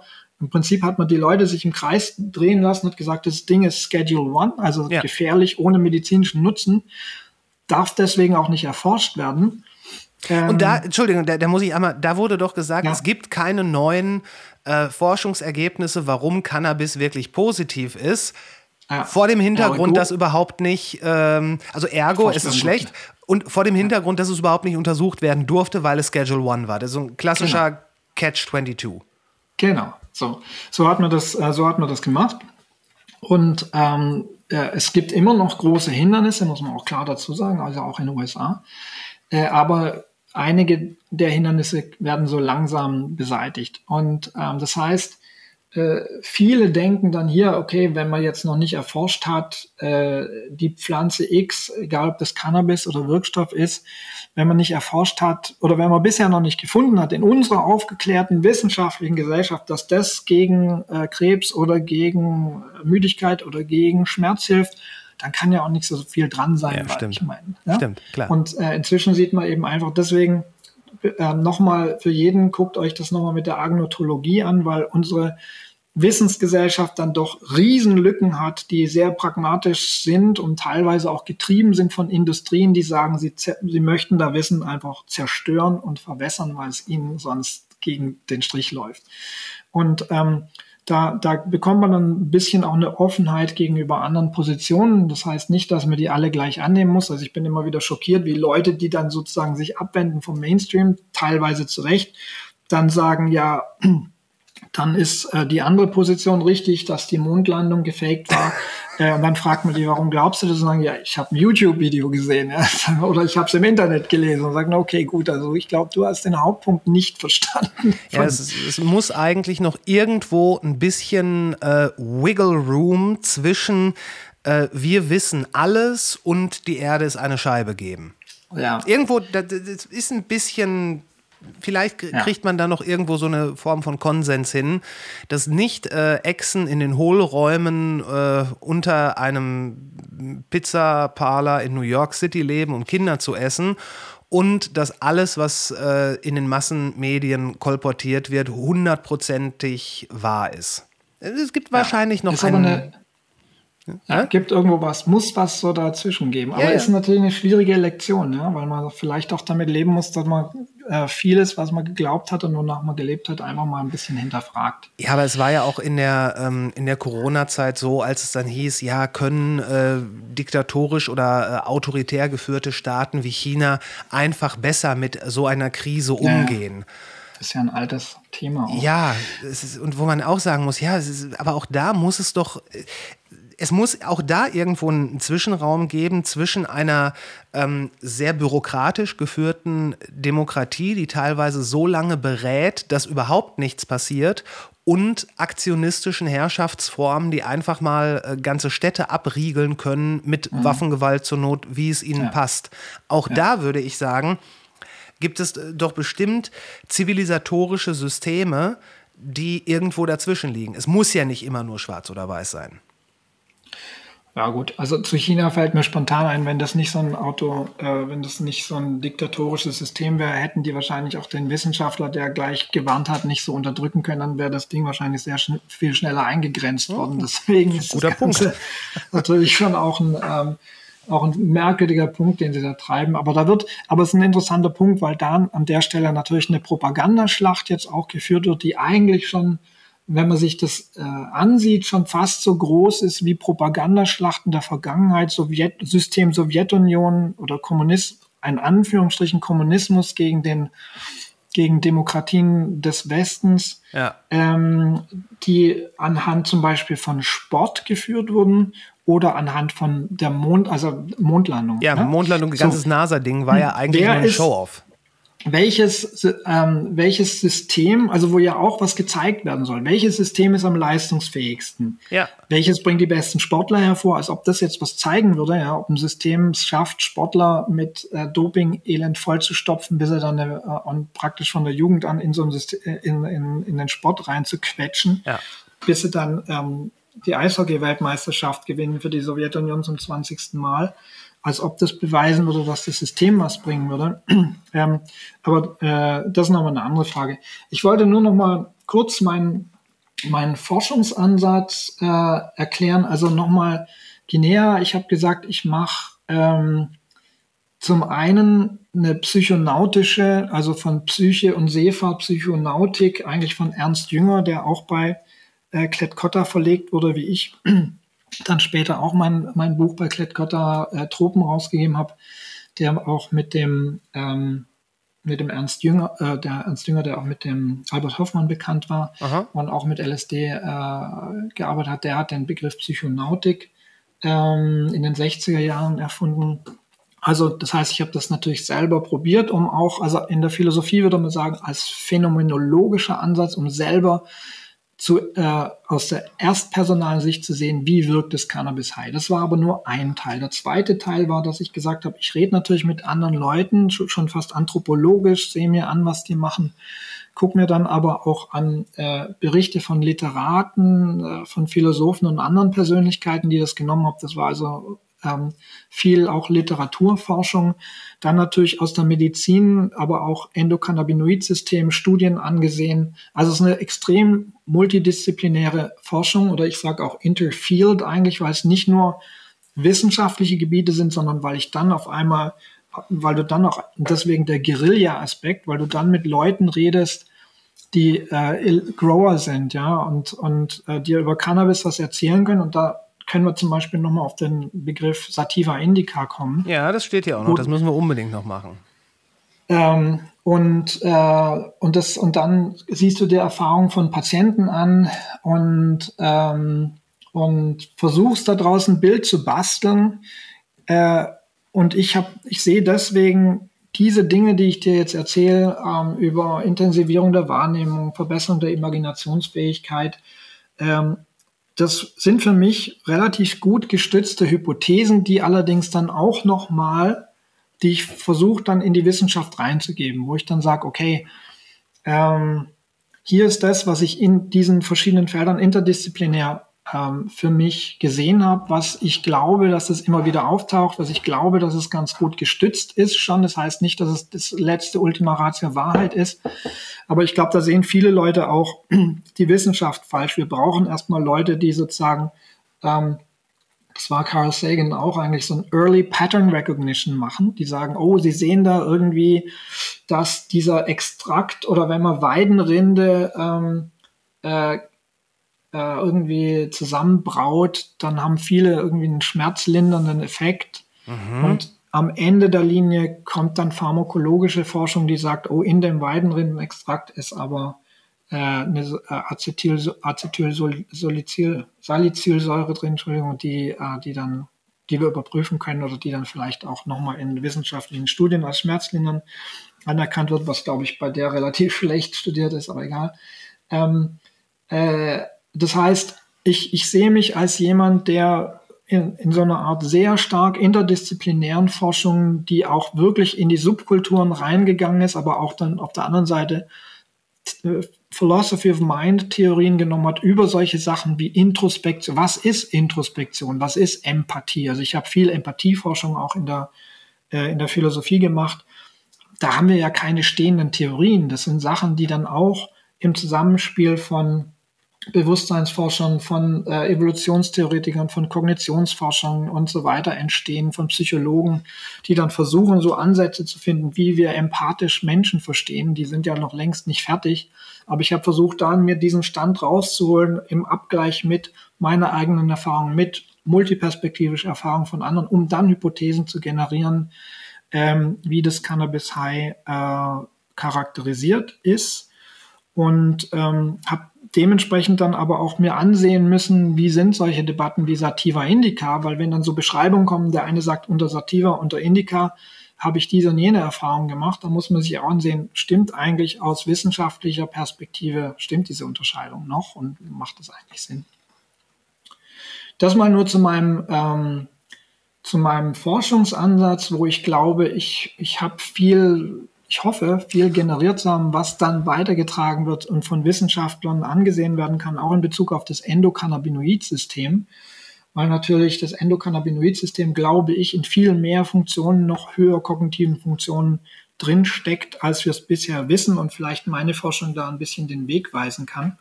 Jetzt noch was zu Sativa Indica. Ja, bitte. Ähm, in den letzten Jahrzehnten wurde unendlich viel hybridisiert, das heißt gekreuzt. Ja? Also man, man, hat gesagt, man, man möchte aus, äh, man hat hier eine, eine, hochwachsende mit zackigen Blättern Sativa, die, ähm, die man so Sativa genannt hat, äh, die vielleicht dieses klare euphorische High auslöst. Die hat man dann gekreuzt mit den Indica, weil man gesagt hat, ich möchte eigentlich die Eigenschaften von der aber die sollen niedrig wachsen und so weiter. Das passiert ja überall. Das mhm. passiert mit mhm. Obstbäumen, das passiert mit anderen Pflanzen, Kulturpflanzen, wo man sagt, man möchte die bei Reis, man möchte die resistenter gegen irgendwelche, äh, gegen Monsunregen machen, soll auch nicht so hoch wachsen, sonst, äh, entschuldige, Monsunwind oder so, ja, sonst bricht mir der ganze Reis ab, mhm. soll aber immer noch äh, Vitamine enthalten und so weiter. Man züchtet auf bestimmte Eigenschaften hin.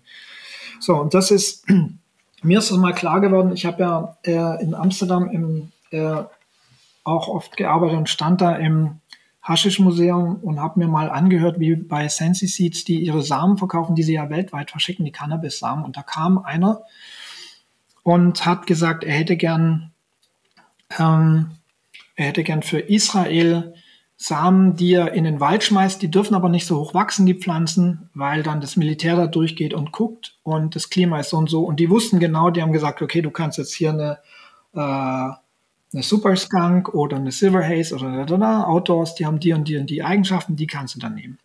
Das passiert jetzt seit, seit 20 Jahren und es wurde auch gezeigt von so Leuten wie Robert Connell Clark, dass eigentlich weltweit wir keine, äh, keine Landrassen mehr haben. Das heißt, Landrassen, eine Landrasse ist, was jetzt zum Beispiel im Durban Poison oder sowas äh, war. Durban Poison ist um die Stadt Durban rum berühmtes Cannabis, Cannabis-Sorte, ja. die da über Jahrhunderte wahrscheinlich ähm, äh, unter bestimmten Bedingungen gezüchtet, gepflanzt wurde oder auch vermehrt wurde und sich und etabliert hat. gewachsen ist.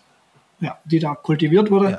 Und, und in einem bestimmten Klimat, unter bestimmten klimatischen Bedingungen auch dann eine, eine bestimmte Genetik ausgebildet hat. Aha. Und ähm, jetzt siehst du aber weltweit, dass äh, eigentlich seit 40, 30, 40 Jahren aus Holland vor allem und anderen Sachen die, die Sorten genommen wurden und die wurden wirklich in die entlegensten Winkel im Himalaya geschmissen. Und du siehst kaum noch reine Landrassen. Du siehst eine komplette Mixtur überall. Ja. Und ähm, die eine Frage ist, also früher hat man eben gesagt, es gibt zwei Arten von Cannabis, Sativa und Indica. Dann hat man gesagt, oh, da gibt es vielleicht noch Ruderalis, ja die dann eher wenig THC hat, die man dann verwendet hat, um Autocannabis herzustellen, das dann selbst blüht, ohne dass man den Lichtzyklus wendet für Indoors und so weiter. Ähm, äh, aber die Debatte ist für mich gar nicht, also dann hat man gesagt, oh, es gibt eigentlich nur eine Art und das andere sind Unterarten und dann gibt es aber nicht nur die drei Ruderalis sativa indica, sondern es gibt noch andere. Das sind alles ganz interessante Debatten. Die, äh, eine praktischere Sicht aber ist die Sache, selbst wenn wir jetzt Unterarten noch hätten, prinzipiell oder vor 20 Jahren die Sativa indica. Alles, was wir im Moment auf dem Markt sehen, sind Kreuzungen. Und wenn dir dann jemand sagt, das ist eine 70% Indica und 30% Sativa, dann hat sich das schon so ausgemängelt, dass man sagen muss, dass du kannst jetzt von dem Label Sativa Indica nicht mehr sagen, ob dir das bestimmte Eigenschaften bringt oder nicht. Weil du einfach zu viel vermischt wurde. Ja, und da gibt es auch Studien drüber von Leuten, die dann gesagt haben, sie sammeln mal in den verschiedenen Läden das, was als Indica und Sativa auch hundertprozentig gesammelt wurde und dann sagen die, pff, das, äh, das ist alles, ähm, das stimmt nicht mehr. Ja, also du kannst nicht mehr von dem Label Sativa Indica ausgehen. Wenn du dir jetzt, ich habe zum Beispiel, also ich habe mit mehreren, ob du dann bei Leafly oder bei, bei ähm, Shanxi Seeds oder anderen großen, die das alle schon wissen, also die in ihrem editorialen Bereich, also in dem Bereich, wo die dann auch teilweise Wissenschaftler publizieren, die sich dazu äußern und sagen, macht eigentlich keinen Sinn mehr, siehst du, dass die trotzdem ihre Produkte anhand von Sativa Indica charakterisieren. Obwohl ja. sie es eigentlich wissen. Ja, warum machen die das? Also die, die, ich die, mit die, das Narrativ, dieses äh, Sativa Indica-Ding als, ähm, als, als Label quasi, das wird trotzdem weiter genutzt. Weitergetragen. Okay. Warum? Weil, nehmen wir mal an, du bist eine große Seedbank, du veröffentlichst jetzt es auch zum Beispiel von Robert Cornell Clark. Ja. Ähm, und sagst, okay, eigentlich müssten wir jetzt die Konsequenz ziehen und nur noch den Chemotyp an oder den, ähm, den Chemotyp angeben. Das bedeutet, ich kann nicht mehr sagen Indica sativa, das macht nicht mehr viel Sinn. Das ist, zeigt nicht mehr, ob da Limonen oder Beta-Caryophylen drin ist, also diese Terpene, Ja. oder wie hoch bestimmte Cannabinoide da drin sind, THCV oder äh, und so weiter, sondern ich, also wenn ich was machen will, dann könnte ich bei den Sorten noch angeben, jetzt wirklich ein Analysezertifikat und sagen, da ist so und so viel von der und der Substanz drin und ich gucke mal die größten, die zehn größten Terpene, die zehn oder die zehn häufigsten, am stärksten vertretenen und so Das, weiter. kompliziert, das macht das natürlich alles Mach- kompliziert. Machen macht es komplizierter und vor allem, wenn jemand ein, wenn jemand in Google eingibt oder so und sagt 100% Sativa, weil er gehört hat, Sativa sind das, was mir das High gibt, was energetisch ist, nicht auf den Körper geht, nicht müde macht und ein tolles High macht, dann sagt er, hier, ich will eine 100% Sativa. Und wenn du dann sagst auf deiner Webseite, haben wir nicht mehr, dann bist halt raus. Also wirtschaftlich. Ja. Das heißt, da siehst du, wie das System sich weiter entgegen besseren Wissen weiterträgt. Glaubst du, das wäre etwas, also da, dass eine Legalisierung viele Vorteile hätte, das ist meinem Empfinden nach unstrittig. Aber ähm, gerade wenn man jetzt auch davon ausgeht, so wieder zurück zu alten Sorten, Ja. das wäre doch, äh, zumindest in meinem Verständnis, wenn das Ganze legal ist und sich der, der Markt genauso entwickelt wie nahezu bei allen anderen Produkten Ja. Wo es ja dann auch äh, immer wieder Tendenzen gibt, hier gibt es jetzt das Urkorn oder Ur dies, Ur das. Äh, das wäre doch ein, ein sinnvoller Weg, um auch wieder dahin zu kommen, zumindest in Teilen, ähm, wo das alles angefangen hat quasi. Absolut, und den Weg gibt's schon. Also äh, es gibt schon vor, gehofft, vor Jahren. Was? Ich habe gehofft, dass du das sagst. Ja, ja. Also ich habe jetzt einen Namen. Ich habe vor Jahren mal eine Anzeige von Alpine Seeds, glaube ich, hießen die in der Schweiz. Es gibt aber auch andere, die genau das versuchen. Es gab einen Aufruf von, von den großen Growern auch in Kalifornien, ich glaube beim Emeralds Cup 2018 oder so, schieß mich tot, in, in dem Zeitraum, dass die Leute aufgefordert haben im Auditorium, gesagt haben, hey Freunde, wenn ihr, wenn ihr noch Samen aus der Hippie-Zeit, also wirklich von vor 30 Jahren habt, guckt mal in eure Schuhschachteln, guckt mal in, was weiß ich, ja, Wirklich. ähm, bringt die her. Die werden wahrscheinlich nicht normal wieder wachsen, aber die können mit bestimmten Tissue Culture Techniques möglicherweise noch was draus generieren und die versuchen wirklich dann auch mit modernen Methoden wieder die alten Genetiken wiederzubeleben. Also das passiert.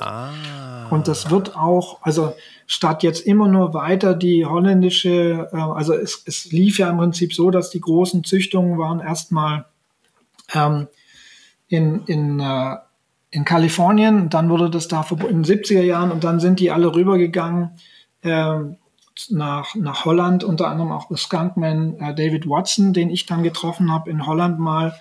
Ähm, da ging es auch um, um Geschäfte, medizinisches Cannabis, interessanter Typ, weil der hat unter anderem diese Terpenforschung mit angestoßen, hat gesagt, also schon, ich weiß nicht, 80er Jahre oder früher, hat mit Robert Connell Clark gesprochen und hat mir gesagt, also er sei einer der treibenden Motoren gewesen, der gesagt hat, wir müssen uns nicht nur die Cannabinoide und THC angucken, sondern auch die Terpene. Und der hat dann, äh, also der übrigens dann auch für die Züchtung von Skunk verantwortlich ist und anderen Sachen, also ein legendärer Züchter. Ähm, und der hat dann äh, gesagt, hey, willst du jetzt mit mir einen Dab nehmen? Und habe ich gesagt, gut, also gedabbt habe ich noch nicht, äh, aber ich bin auch recht sensibel, weil ich habe noch nie eine große Toleranz gehabt, aber machen wir mal. Ähm, wie ich dann da rausgeschwebt bin, ist eine andere Frage. Ähm, den Abend verbracht habe, war sehr lustig, weil ich äh, zu nicht mehr viel in der Lage war und grinsend in irgendeinem Coffeeshop da saß. Nur ganz Aber- kurz, äh, nur, für die Leute, die es nicht wissen. Ein Dab ist doch dieses äh, reine Harz, oder? Ja, das ist dann wirklich sehr konzentriert, äh, hochprozentige Harz äh, extrahiert, was du dann auf den Nagel erhitzt und dann sozusagen auch den, den verdampfst und dann äh, einziehst und dann hast du also wirklich sehr schwer zu, ich würde muss sagen, auf keinen Fall zu empfehlen, Leuten, die, ähm, die sich nicht auskennen, weil man einfach eine unglaublich hohe Dosis äh, einnimmt, schnell. Er kann ein tolles, klares High auslösen, weil in der Regel Dabs, wenn sie gut gemacht sind und keine Rückstände haben und so weiter, weil die wenig ähm, äh, CBN und andere Verfallsprodukte enthalten. Also es kann ein sehr klares, tolles High auslösen, aber zu dosieren sehr schwierig. Also ich würde es wirklich nur äh, mit, mit Vorbehalt empfehlen den Leuten, die schon viel Erfahrung haben, vielleicht auch eine andere Toleranz haben, weil man, ich glaube, tendenziell viele Leute überdosieren und man eigentlich sich von unten rantasten sollte. Aber jedenfalls der, ähm, der hat mir dann diesen Dab hingehalten und ich habe da inhaliert und, hab, und dann meinte so, und was meinst du? Ich gesagt, ja, äh, das schmeckt ja genau wie eine Orange. Und dann meinte er zu mir nur so, ja, was habe ich den ganzen Abend erzählt, du Idiot? Weil der hat eben versucht, die Sorten auch so ähm, zu züchten, dass dann bestimmte Terpene hoch waren. Ja? Also Limonen, äh, was dann eben nach einer Zitrone oder, äh, ähm, schmeckt oder Beta-Caryophyllin oder andere Sachen. Also der hat sich schon sehr stark mit den Terpenen beschäftigt. Mhm. Und ähm, das ist, glaube ich, dann auch noch eine Reise, die wir, die wir vor uns haben, dann zu verstehen, wie dieser Entourage-Effekt sich ausspielt. Ich denke mal, dass wir inzwischen sagen können, ähm, dass auf jeden Fall Entourage, der Entourage-Effekt existiert. Sonst würde diese ganze, also Entourage-Effekt, da bezeichnen wir damit im Prinzip das, oder Ensemble-Effekt hat es der letzte genannt, oder auch synergistischer Effekt. Das heißt, dass nicht nur THC, nicht nur CBD, nicht nur die anderen Cannabinoide, sondern auch die Terpene, die Flavonoide zusammen synergistisch eine Wirkung hervorbringen, die dann eben auch je nach Sorte verschieden sein kann. Äh, allerdings werden da viele Claims gemacht in der Industrie und da sehen wir jetzt eben auch, dass da über, was man dann sagt, oh hier, wir haben Terpen X drin und deswegen ist es antidepressiv da stehen wir noch ein bisschen am Anfang, dann wirklich zu verstehen, wie funktioniert das Beta-Caryophyllin im Zusammenhang mit THC und CBD und so weiter und was ist jetzt wirklich für welchen Effekt verantwortlich. Da gibt es über die Terpene selbst schon ein paar Sachen. Bei manchen Terpenen weiß man, ähm, Limonen hat eine antidepressive Wirkung in, aber eben auch bei bestimmte begrenzte Studien.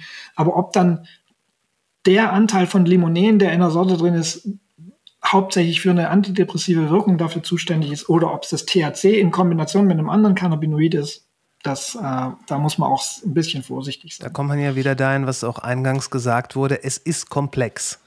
Es ist komplex. Das, wie, wie viele Terpene sind äh, in Cannabis enthalten?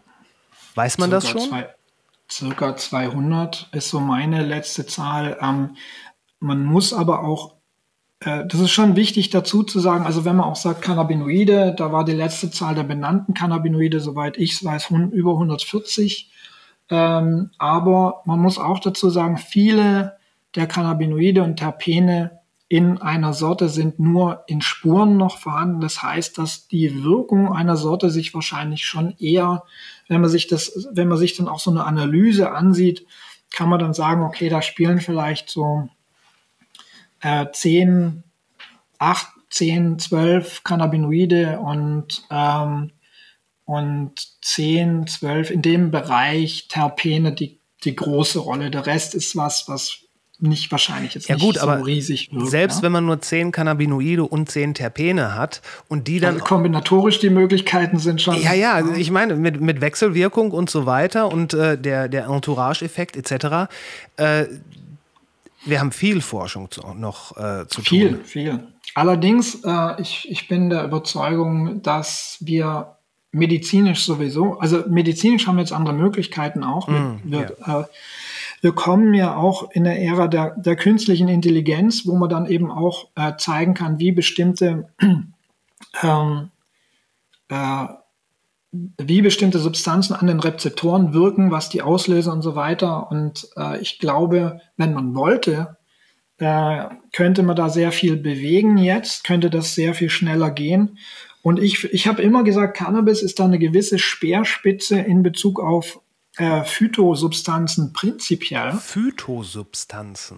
Ja, also pflanzliche Substanzen, okay. die komplexer daherkommen. Ja, wir wissen ja zum Beispiel, also jeder von uns weiß, in Anführungsstrich, dass Orangensaft wahrscheinlich doch gesünder ist als ähm, Vitamin C synthetisch in der Tablette. Ja? ja. Ähm, jetzt haben wir aber über den Orangensaft keine, keine äh, Studien wirklich, weil natürlich Orangensaft in unglaublich vielen Formen, Farben und Arten daherkommt, was wissenschaftlich dann am Ende nicht mehr richtig erforschbar ist, mhm.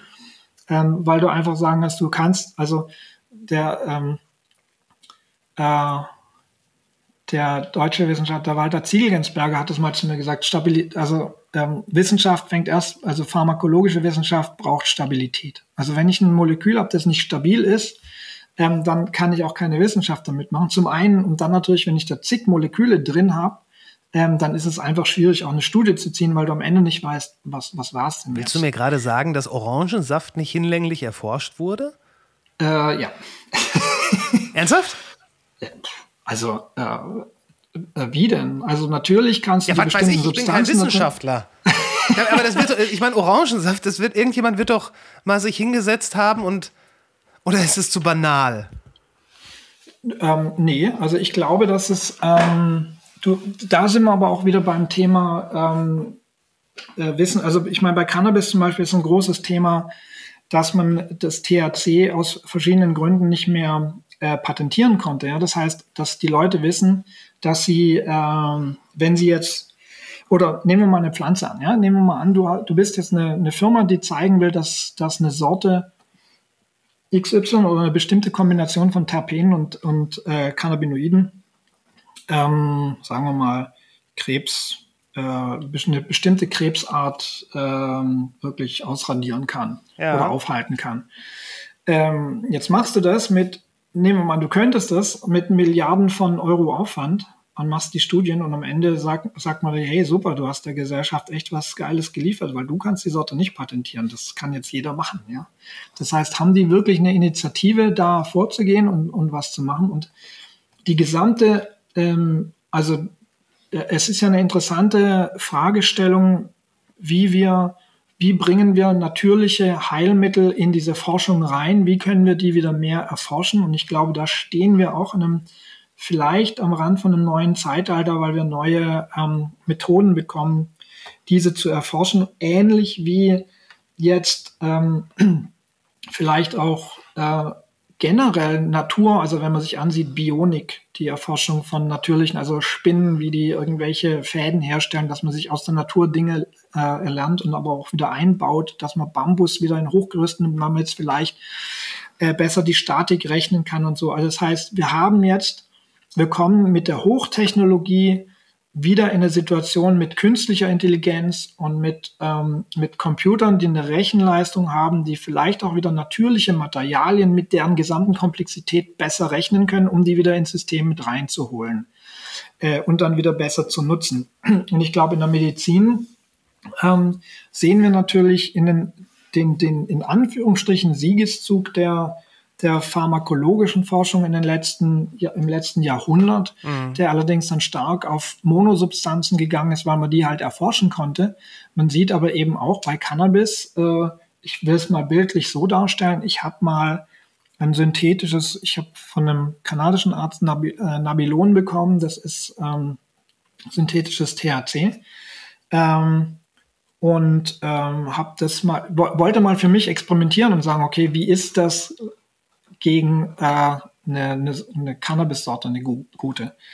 Äh, und ich saß da und hatte so eine Art sehr geschredderten Zustand von, ich war, hatte schon einen sehr stark veränderten Bewusstseinszustand. Ich kann jetzt nicht sagen, wie es auf Schmerzen oder ähnliches wirken würde, weil ich keine hatte. Wird ja dann auch für Schmerzen und andere Dinge verschrieben. Aber der, der Zustand war grauenhaft. Also ich habe, ähm, ich war nicht klar, ich war nicht euphor, also ich war auch nicht irgendwie positiv gestimmt. Und dann kam so starker Tinnitus bei mir, dass Was? ich gedacht habe, der Feuermelder ist angegangen. Ernsthaft? Also ich habe ich hab sowieso gelegentlich Tinnitus, Okay. aber der wurde dann, äh, in der Zeit hatte ich eigentlich da weniger. Und ich habe, das ist kein Witz, der Tinnitus wurde so stark, dass ich gedacht habe, also ich glaube, das kommt jetzt von dem Zeug, was ich gerade genommen habe, aber vielleicht gucke ich doch mal lieber, ob der Feuermelder gerade angegangen ist. Bin rausgegangen auf den Gang, habe gedacht, okay, es ist mein Ohr. Und es war scheu, es war nicht schön. Ja? Es war kein schöner Zustand, reines T synthetisches THC. Und ähm, das heißt, bei Cannabis würde ich mal sagen, haben wir einen überwältigenden Berg von Erfahrung. Also der Lester Greenspoon, mit dem ich ja befreundet war, mit dem ich lange gearbeitet habe, auch der wollte mit mir ein Buch herausgeben. Es hat dann leider nicht geklappt. Aber er hat mir dann ein Vorwort geschrieben für mein deutsches Buch und ähm, fand meine Forschung da auch extrem wichtig, weil sie an seine eigentlich angeschlossen hat. Er hat die ganzen Anekdoten gesammelt und der hat, der hat gesagt, ähm, he has yet to see, also er muss, er hat immer noch keinen Patienten gesehen, der synthetische Cannabinoide genommen hat oder Monocannabinoide, also auch natürlichen Ursprungs und dann äh, und Pflanzen genommen hat, das pflanzliche Cannabis und dann wieder zu den synthetischen zurückgegangen ist in 40 Jahren. Okay. Also alle sind bei den Pflanzen geblieben am Ende. Ja. wenn sie konnten. Es gibt natürlich dann immer wieder, wenn man sich das ansieht, Gründe, warum manche gesagt haben, sie kommen an die Pflanze nicht mehr ran, weil es illegal ist, nicht verschrieben wird und sie aber nur noch Nabilon oder ähm, Marinol beziehungsweise Dronabinol oder andere Sachen bekommen haben. Aber in, in der Regel die, die große Mehrzahl, äh, also fast alle sagen, nee, nee, die Pflanze ist, wirkt milder, hat weniger Nebenwirkungen, wirkt besser für mich und ist, äh, und das weiß ich aus Gesprächen, Gesprächen mit der Claudia Hein-Heise, eine Schmerztherapeutin, äh, Ärztin, Anästhesistin, Ärztin in München, die, ähm, die wir auch eingeladen haben für einen Vortrag und die tolle Frau, die schon seit, ich glaube, 20 Jahren hatte die fast 20 Jahre mit Dronabinol-Erfahrung, was ja ein ähm, äh, äh, THC ist, Mono-THC-Präparat.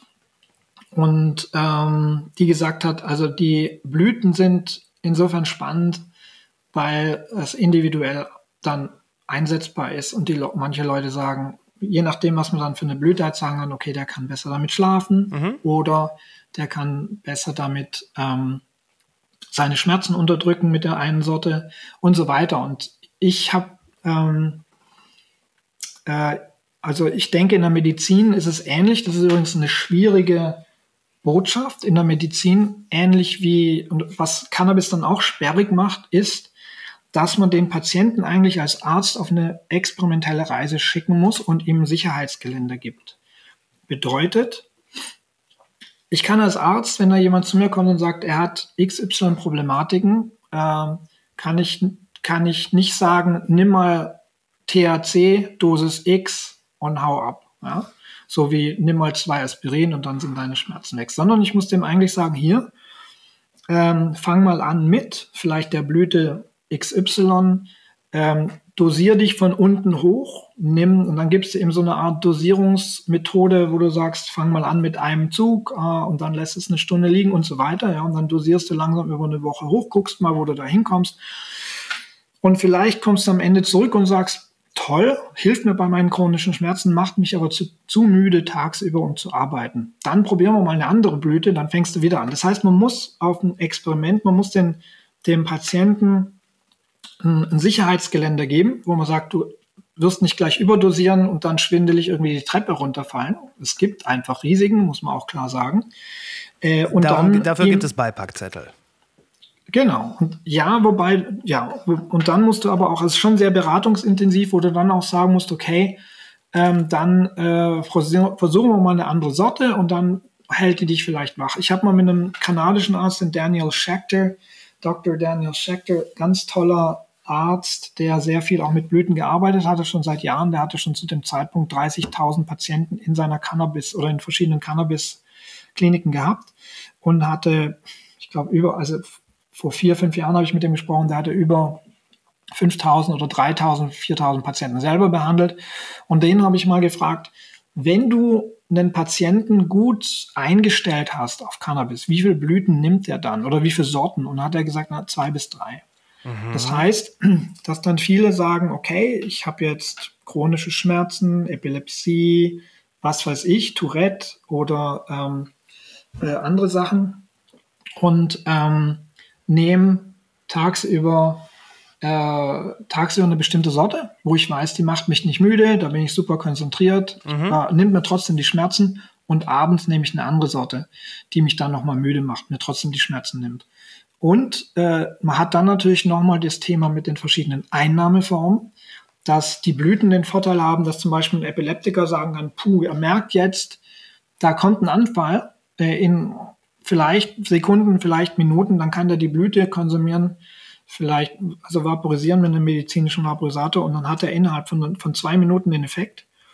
Ähm, während jemand, der Schmerzen hat und sagt, er wacht, wenn der jetzt abends nochmal äh, Blüten vaporisiert, dann wacht er nach vier Stunden auf, weil dann die Wirkung weg ist. Mhm. Das heißt, für den ist wahrscheinlich ein Extrakt besser, mhm. der vielleicht ein bisschen schwieriger zu dosieren ist, später einsetzt, aber der hält ihn die, Wacht, die, die Nacht lang äh, durch. Aber das wäre doch, also ich, ich versuche das jetzt gerade so ein bisschen als Chance zu sehen, dass, ähm, dass dieses Arzt-Patienten-Verhältnis eben über das, hier hast du eine Pille, guten Weg, hinausgeht dass man, ähm, das erfordert natürlich auch Zeit und Zeit ist etwas, was gerade äh, bei Ärzten natürlich rar ist. Nicht bezahlt wird. Nicht bezahlt, bezahlt wird, wird. Pille über den Tisch schieben. Ja, ähm, also um es mal krass auszudrücken, ja. Ja, das natürlich. Ist, das ist das Problem. Ja, klar, aber das würde dann ja so etwas erfordern. Ähm, Absolut, das, das, ja. Was man, ich meine, man hat, wir reden davon, wie komplex Cannabis ist. Ähm, natürlich ist auch jeder Körper auf eine gewisse Art und Weise komplex und, äh, und auch die chemische Zusammensetzung eines Körpers ist tendiert in Richtung einzigartig. Ja. Ähm, aber das könnte ja, auch da kann man ja eine Chance draus ziehen, um dann nicht einfach nur durchzureichen und äh, Pillen abzudrücken, sondern das, das kann ja eine, eine sinnvolle Art der Behandlung sein oder der Therapie, die sich eventuell dann länger zieht, aber ähm, dafür, naja, so erfolgsversprechend ist, dass man auf lange Sicht dann wirklich, da, also dass man auf dem Weg irgendwann ist, um dauerhafte Ergebnisse zu erzielen.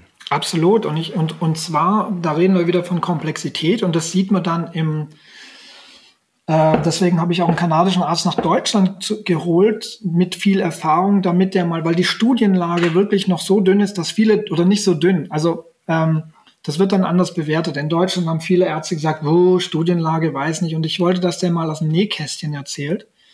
Und ähm, man sieht dann eben an diesen Fällen, ja, dass man dann, äh, wenn man einen Patienten gut eingestellt hat, dass es sein kann, nehmen wir mal an, der ist äh, Krebspatient oder ähm, hat extreme Problematiken auch mit Depressionen, dass der, wenn der Krebspatient ist, ob das jetzt kurativ bei Krebs wirken kann, ist wirklich eine, eine lange Debatte. Da müssen wir auch ein bisschen zurückhaltend sein, weil es kann sein, dass es bei manchen Krebsarten sogar proliferativ ist, bei anderen gut hilft. Also stehen wir noch, da, da muss wirklich noch mehr erforscht werden. Krebs ist Aber ja leider komplex. Ist, ist nochmal sehr komplex. Aber in der Symptomatik ist es dann eben teilweise so, in der begleitenden Therapie, dass dann Leute mit Krebs sagen, wenn sie gut eingestellt sind auf Cannabis, auf einmal haben die weniger Übelkeit von der Chemotherapie. Mhm.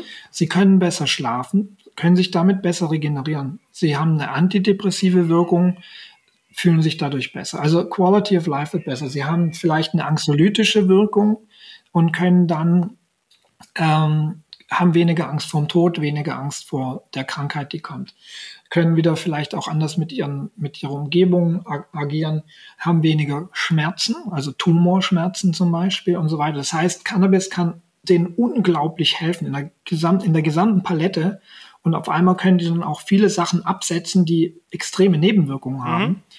Und ähm, das heißt, es ist für, für viele Menschen dann ein, ein extrem äh, belohnender Prozess, diesen Weg zu gehen. Und jetzt kommen wir wieder zurück zu, zur bewusstseinsverändernden Erfahrungen, von denen ich spreche, um den Leuten was Ähnliches zu geben, habe ich gesagt, ich würde gerne ein Buch schreiben. Und das war mein letztes Buch, Die Kunst des Highs, ähm, dass ich eine praktische, minimalistische Anleitung gebe, den Menschen, die sagen, sie nehmen jetzt Cannabis nicht für eine medizinische Nutzung, also die können, glaube ich, auch davon lernen, aber sondern den, den Menschen, die sagen, sie wollen Cannabis benutzen für eine, eine tolle Naturerfahrung, mhm. für diese äh, Erleben oder besser Kreativität in einem bestimmten Feld, für eine verbesserte, für empathisches Verstehen, für Einsichten, für Persönlichkeitsentwicklung, für besseres, für, um ihr Liebesleben zu bereichern und habe ein sehr minimalistisches Buch geschrieben, wo ich die Leute ein bisschen einführe in die Pflanze, in das Endokannabinoid-System, ihnen sehr, sehr ein bisschen Wissen gebe darüber, was sie da konsumieren, wie die Pflanze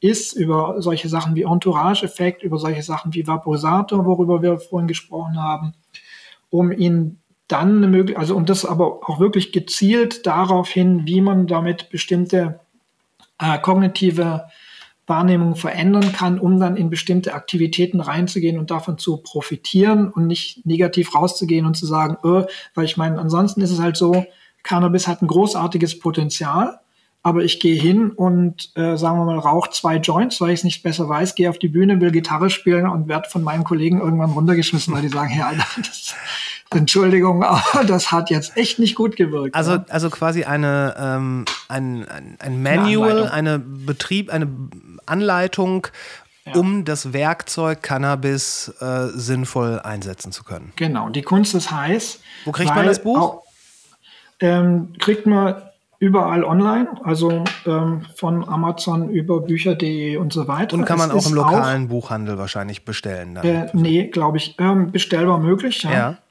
Ähm, äh, bei Tradition und es ist ähm, äh, selbst publiziert. Es ist ähm, auch erschienen ähm, äh, als Audiobook. Kann man sich also auch äh, bei Audible und anderen Sachen runterladen. Ist eine tolle Produktion mit zwei Sprechern. Ähm, ich spreche dann auch. Das war dann irgendwie schön zu sehen, wenn man ähm, neben so einem Profisprecher dann, weil, weil wir dann gesagt haben, ich habe dann irgendwann gesagt, also allein spreche ich das, ups, das Ding nicht ein. Ähm, aber äh, wir haben dann äh, ein richtig, zwei richtig gute Sprecher genommen und ich habe aber nur so, weil ich in dem Buch eben auch ein paar eigene Erfahrungen berichte, haben wir gesagt, die lese ich selber vor. Und wenn man sich dann neben einem guten Sprecher hört, dann denkt man auch, okay, vielleicht halte ich besser die Klappe. War schön. Aber ähm, äh, es geht noch.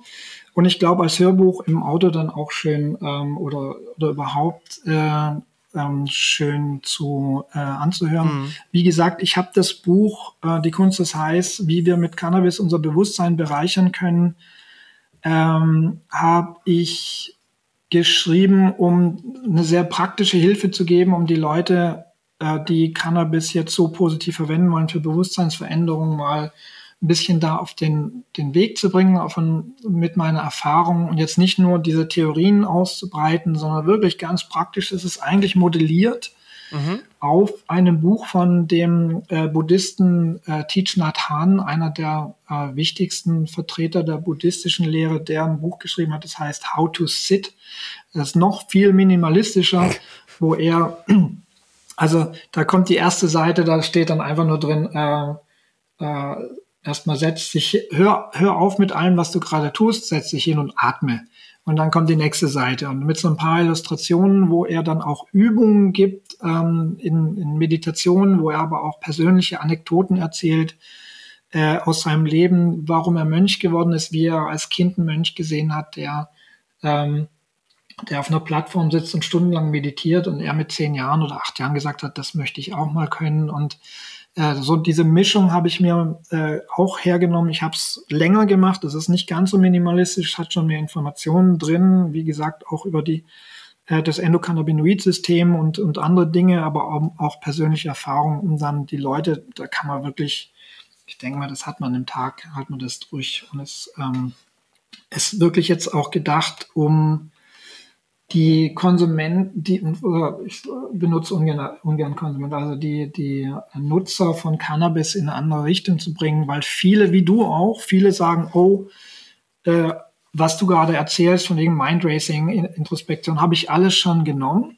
es, oder alle, alles schon erlebt, ist aber ein bisschen ähnlich. Ich glaube, das hat auch was mit dem Thema Scham zu tun, ja, dass man sagt, oh, ich profitiere, das heißt irgendwie schon cool, es macht Spaß, aber man nimmt es nicht in der Form ernst, weil man es ja auch gesellschaftlich eigentlich nicht darf. Man darf, also in unserer Gesellschaft darf man Spaß haben, man darf Party machen, so als Freizeit, deswegen ja auch als Genussmittel. Ja. Ja. Aber so jetzt zu sagen, oh, ich mache das jetzt für, äh, ich nehme das für kreative Nutzen und so, das ist schon so ein bisschen anrüchig und dann auch für sich selber. Selbst die Leute, die es tatsächlich machen, sind so ein bisschen, hm.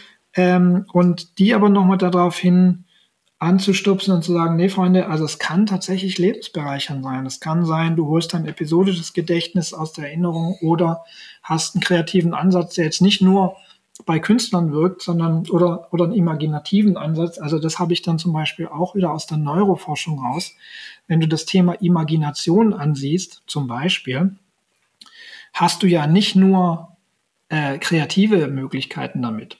Imagination spielt eine Rolle bei unseren Entscheidungsprozessen im Allgemeinen. Naja, Wenn ich zu dir sag, willst du, hey, hast du Lust mit mir heute Parachute, also äh, Fallschirmspringen zu gehen aus einer Cessna, dann wirst du dir vorstellen, wenn du es noch nicht gemacht hast, sonst erinnerst du dich vielleicht, aber wenn du es noch nicht gemacht hast, denkst du, okay, wie wäre das jetzt, in so ein Flugzeug zu steigen, sich da diese Montur anpassen zu lassen, dann irgendwann die Luke aufzumachen, auf die Erde runter zu gucken und da einfach rauszuspringen, während mir der Wind da ins Gesicht schlägt. Will ich das oder will ich das nicht?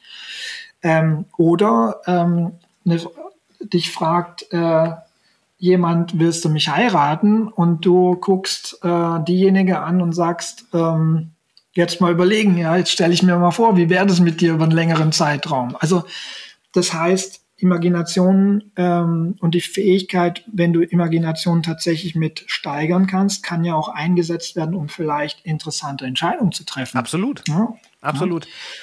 Und das, da versuche ich Menschen drauf hinzuweisen und sehr praktisch ein bisschen einzuleiten. Und ich meine das ganz ernst. Also die Kunst des Highs ist natürlich irgendwo auch ein ironischer Kommentar auf The Art, also im Englischen The Art of the High ist so ein bisschen ironischer Kommentar auf The Art of the Deal von Trump. Also der, der Counterculture Gegenentwurf zu The Art of the Deal. Sehr schön. Ähm, es geht aber tatsächlich darum zu sagen, das ist eine Kunst. Also ich glaube am Ende, es ist wie beim Surfen. Um nochmal auf die Metapher zurückzukommen, das Surfbrett, wenn du dann ein gutes in der Hand hast, ist ein extrem gut gebautes Werkzeug, ähm, um bestimmte Dinge zu erleben und zu tun. Aber du kannst es wirklich nur ähm, erleben und das Potenzial ausnutzen, wenn du die Kunst beherrschst, äh, sehr viele Skills aufzubauen und einzusetzen. Aber ist es nicht, ist es nicht überall so?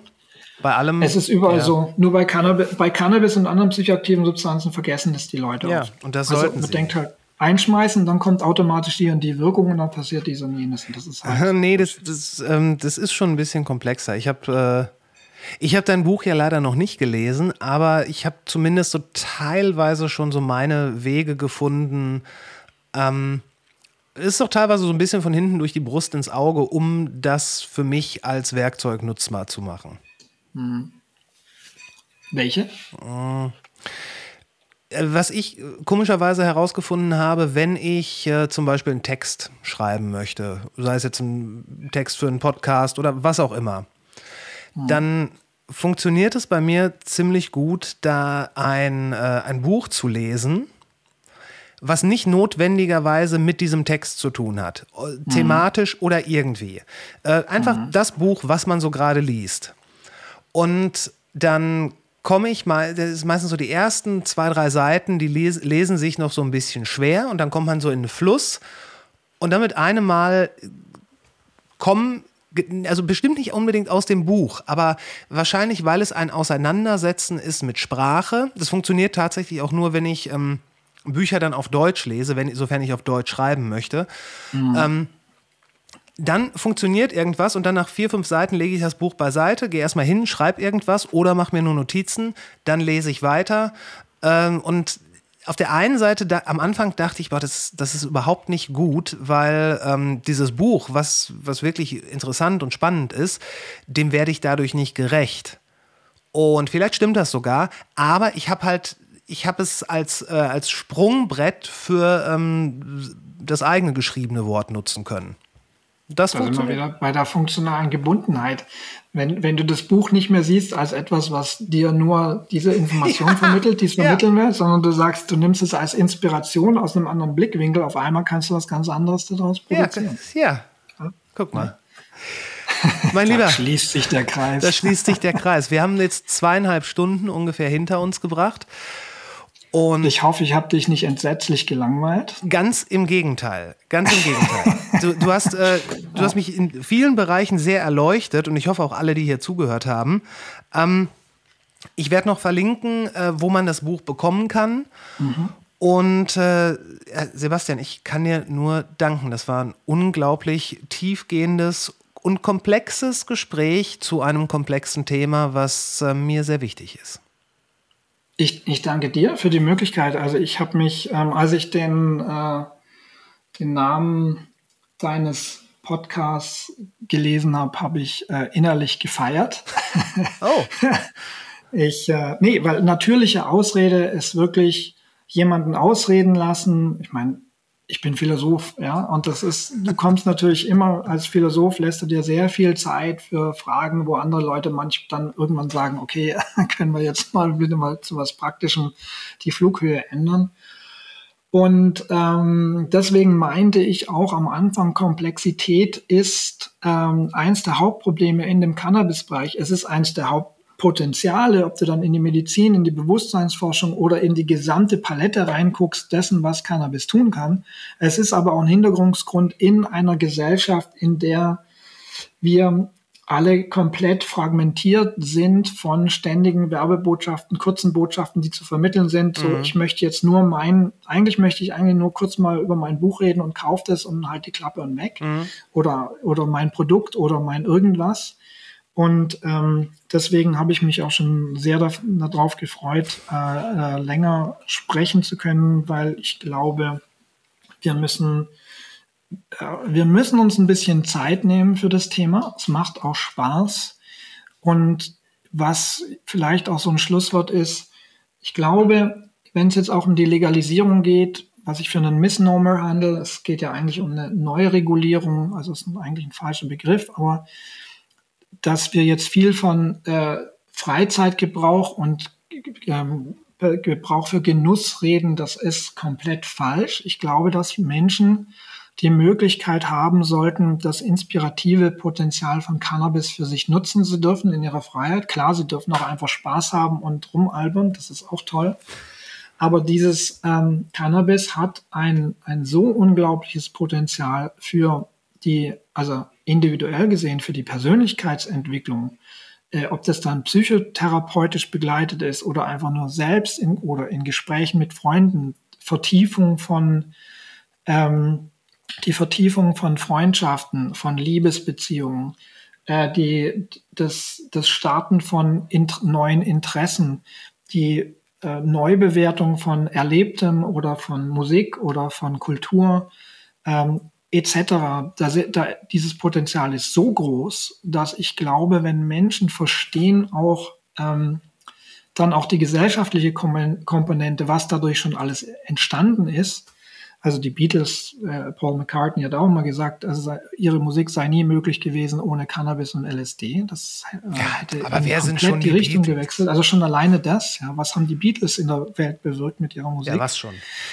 Und wenn man diese Dimension mal versteht und ähm, und sich ansieht, was man mit Cannabis alles machen könnte. Wir müssen ja auch sehen, in den Gesellschaften in den letzten Jahrhunderten ist viel passiert, aber wir hatten eine Prohibition und es könnte viel mehr passieren. Ja? ja. Es könnte viel mehr positive Entwicklung geben, wenn wir es anders einbetten. Natürlich gibt es Risiken, aber, aber es, könnte, es könnte viel mehr geben und ich glaube, wir, abgesehen davon, dass es ein Tabu ist, mhm. ist fast noch schlimmer, dass wir es komplett unterbewerten, weil wir als Gesellschaft natürlich auch solche Themen, vor allem im Westen, in einer äh, kapitalistischen Gesellschaft, äh, diese Dimension Empathie, Introspektion, Persönlichkeitsentwicklung ist letztendlich ja nicht so richtig gewinnbringend immer oder nur so dar leicht darstellbar in Form von, was bringt mir das jetzt, äh, bringt mir das jetzt einen besseren Job oder nicht.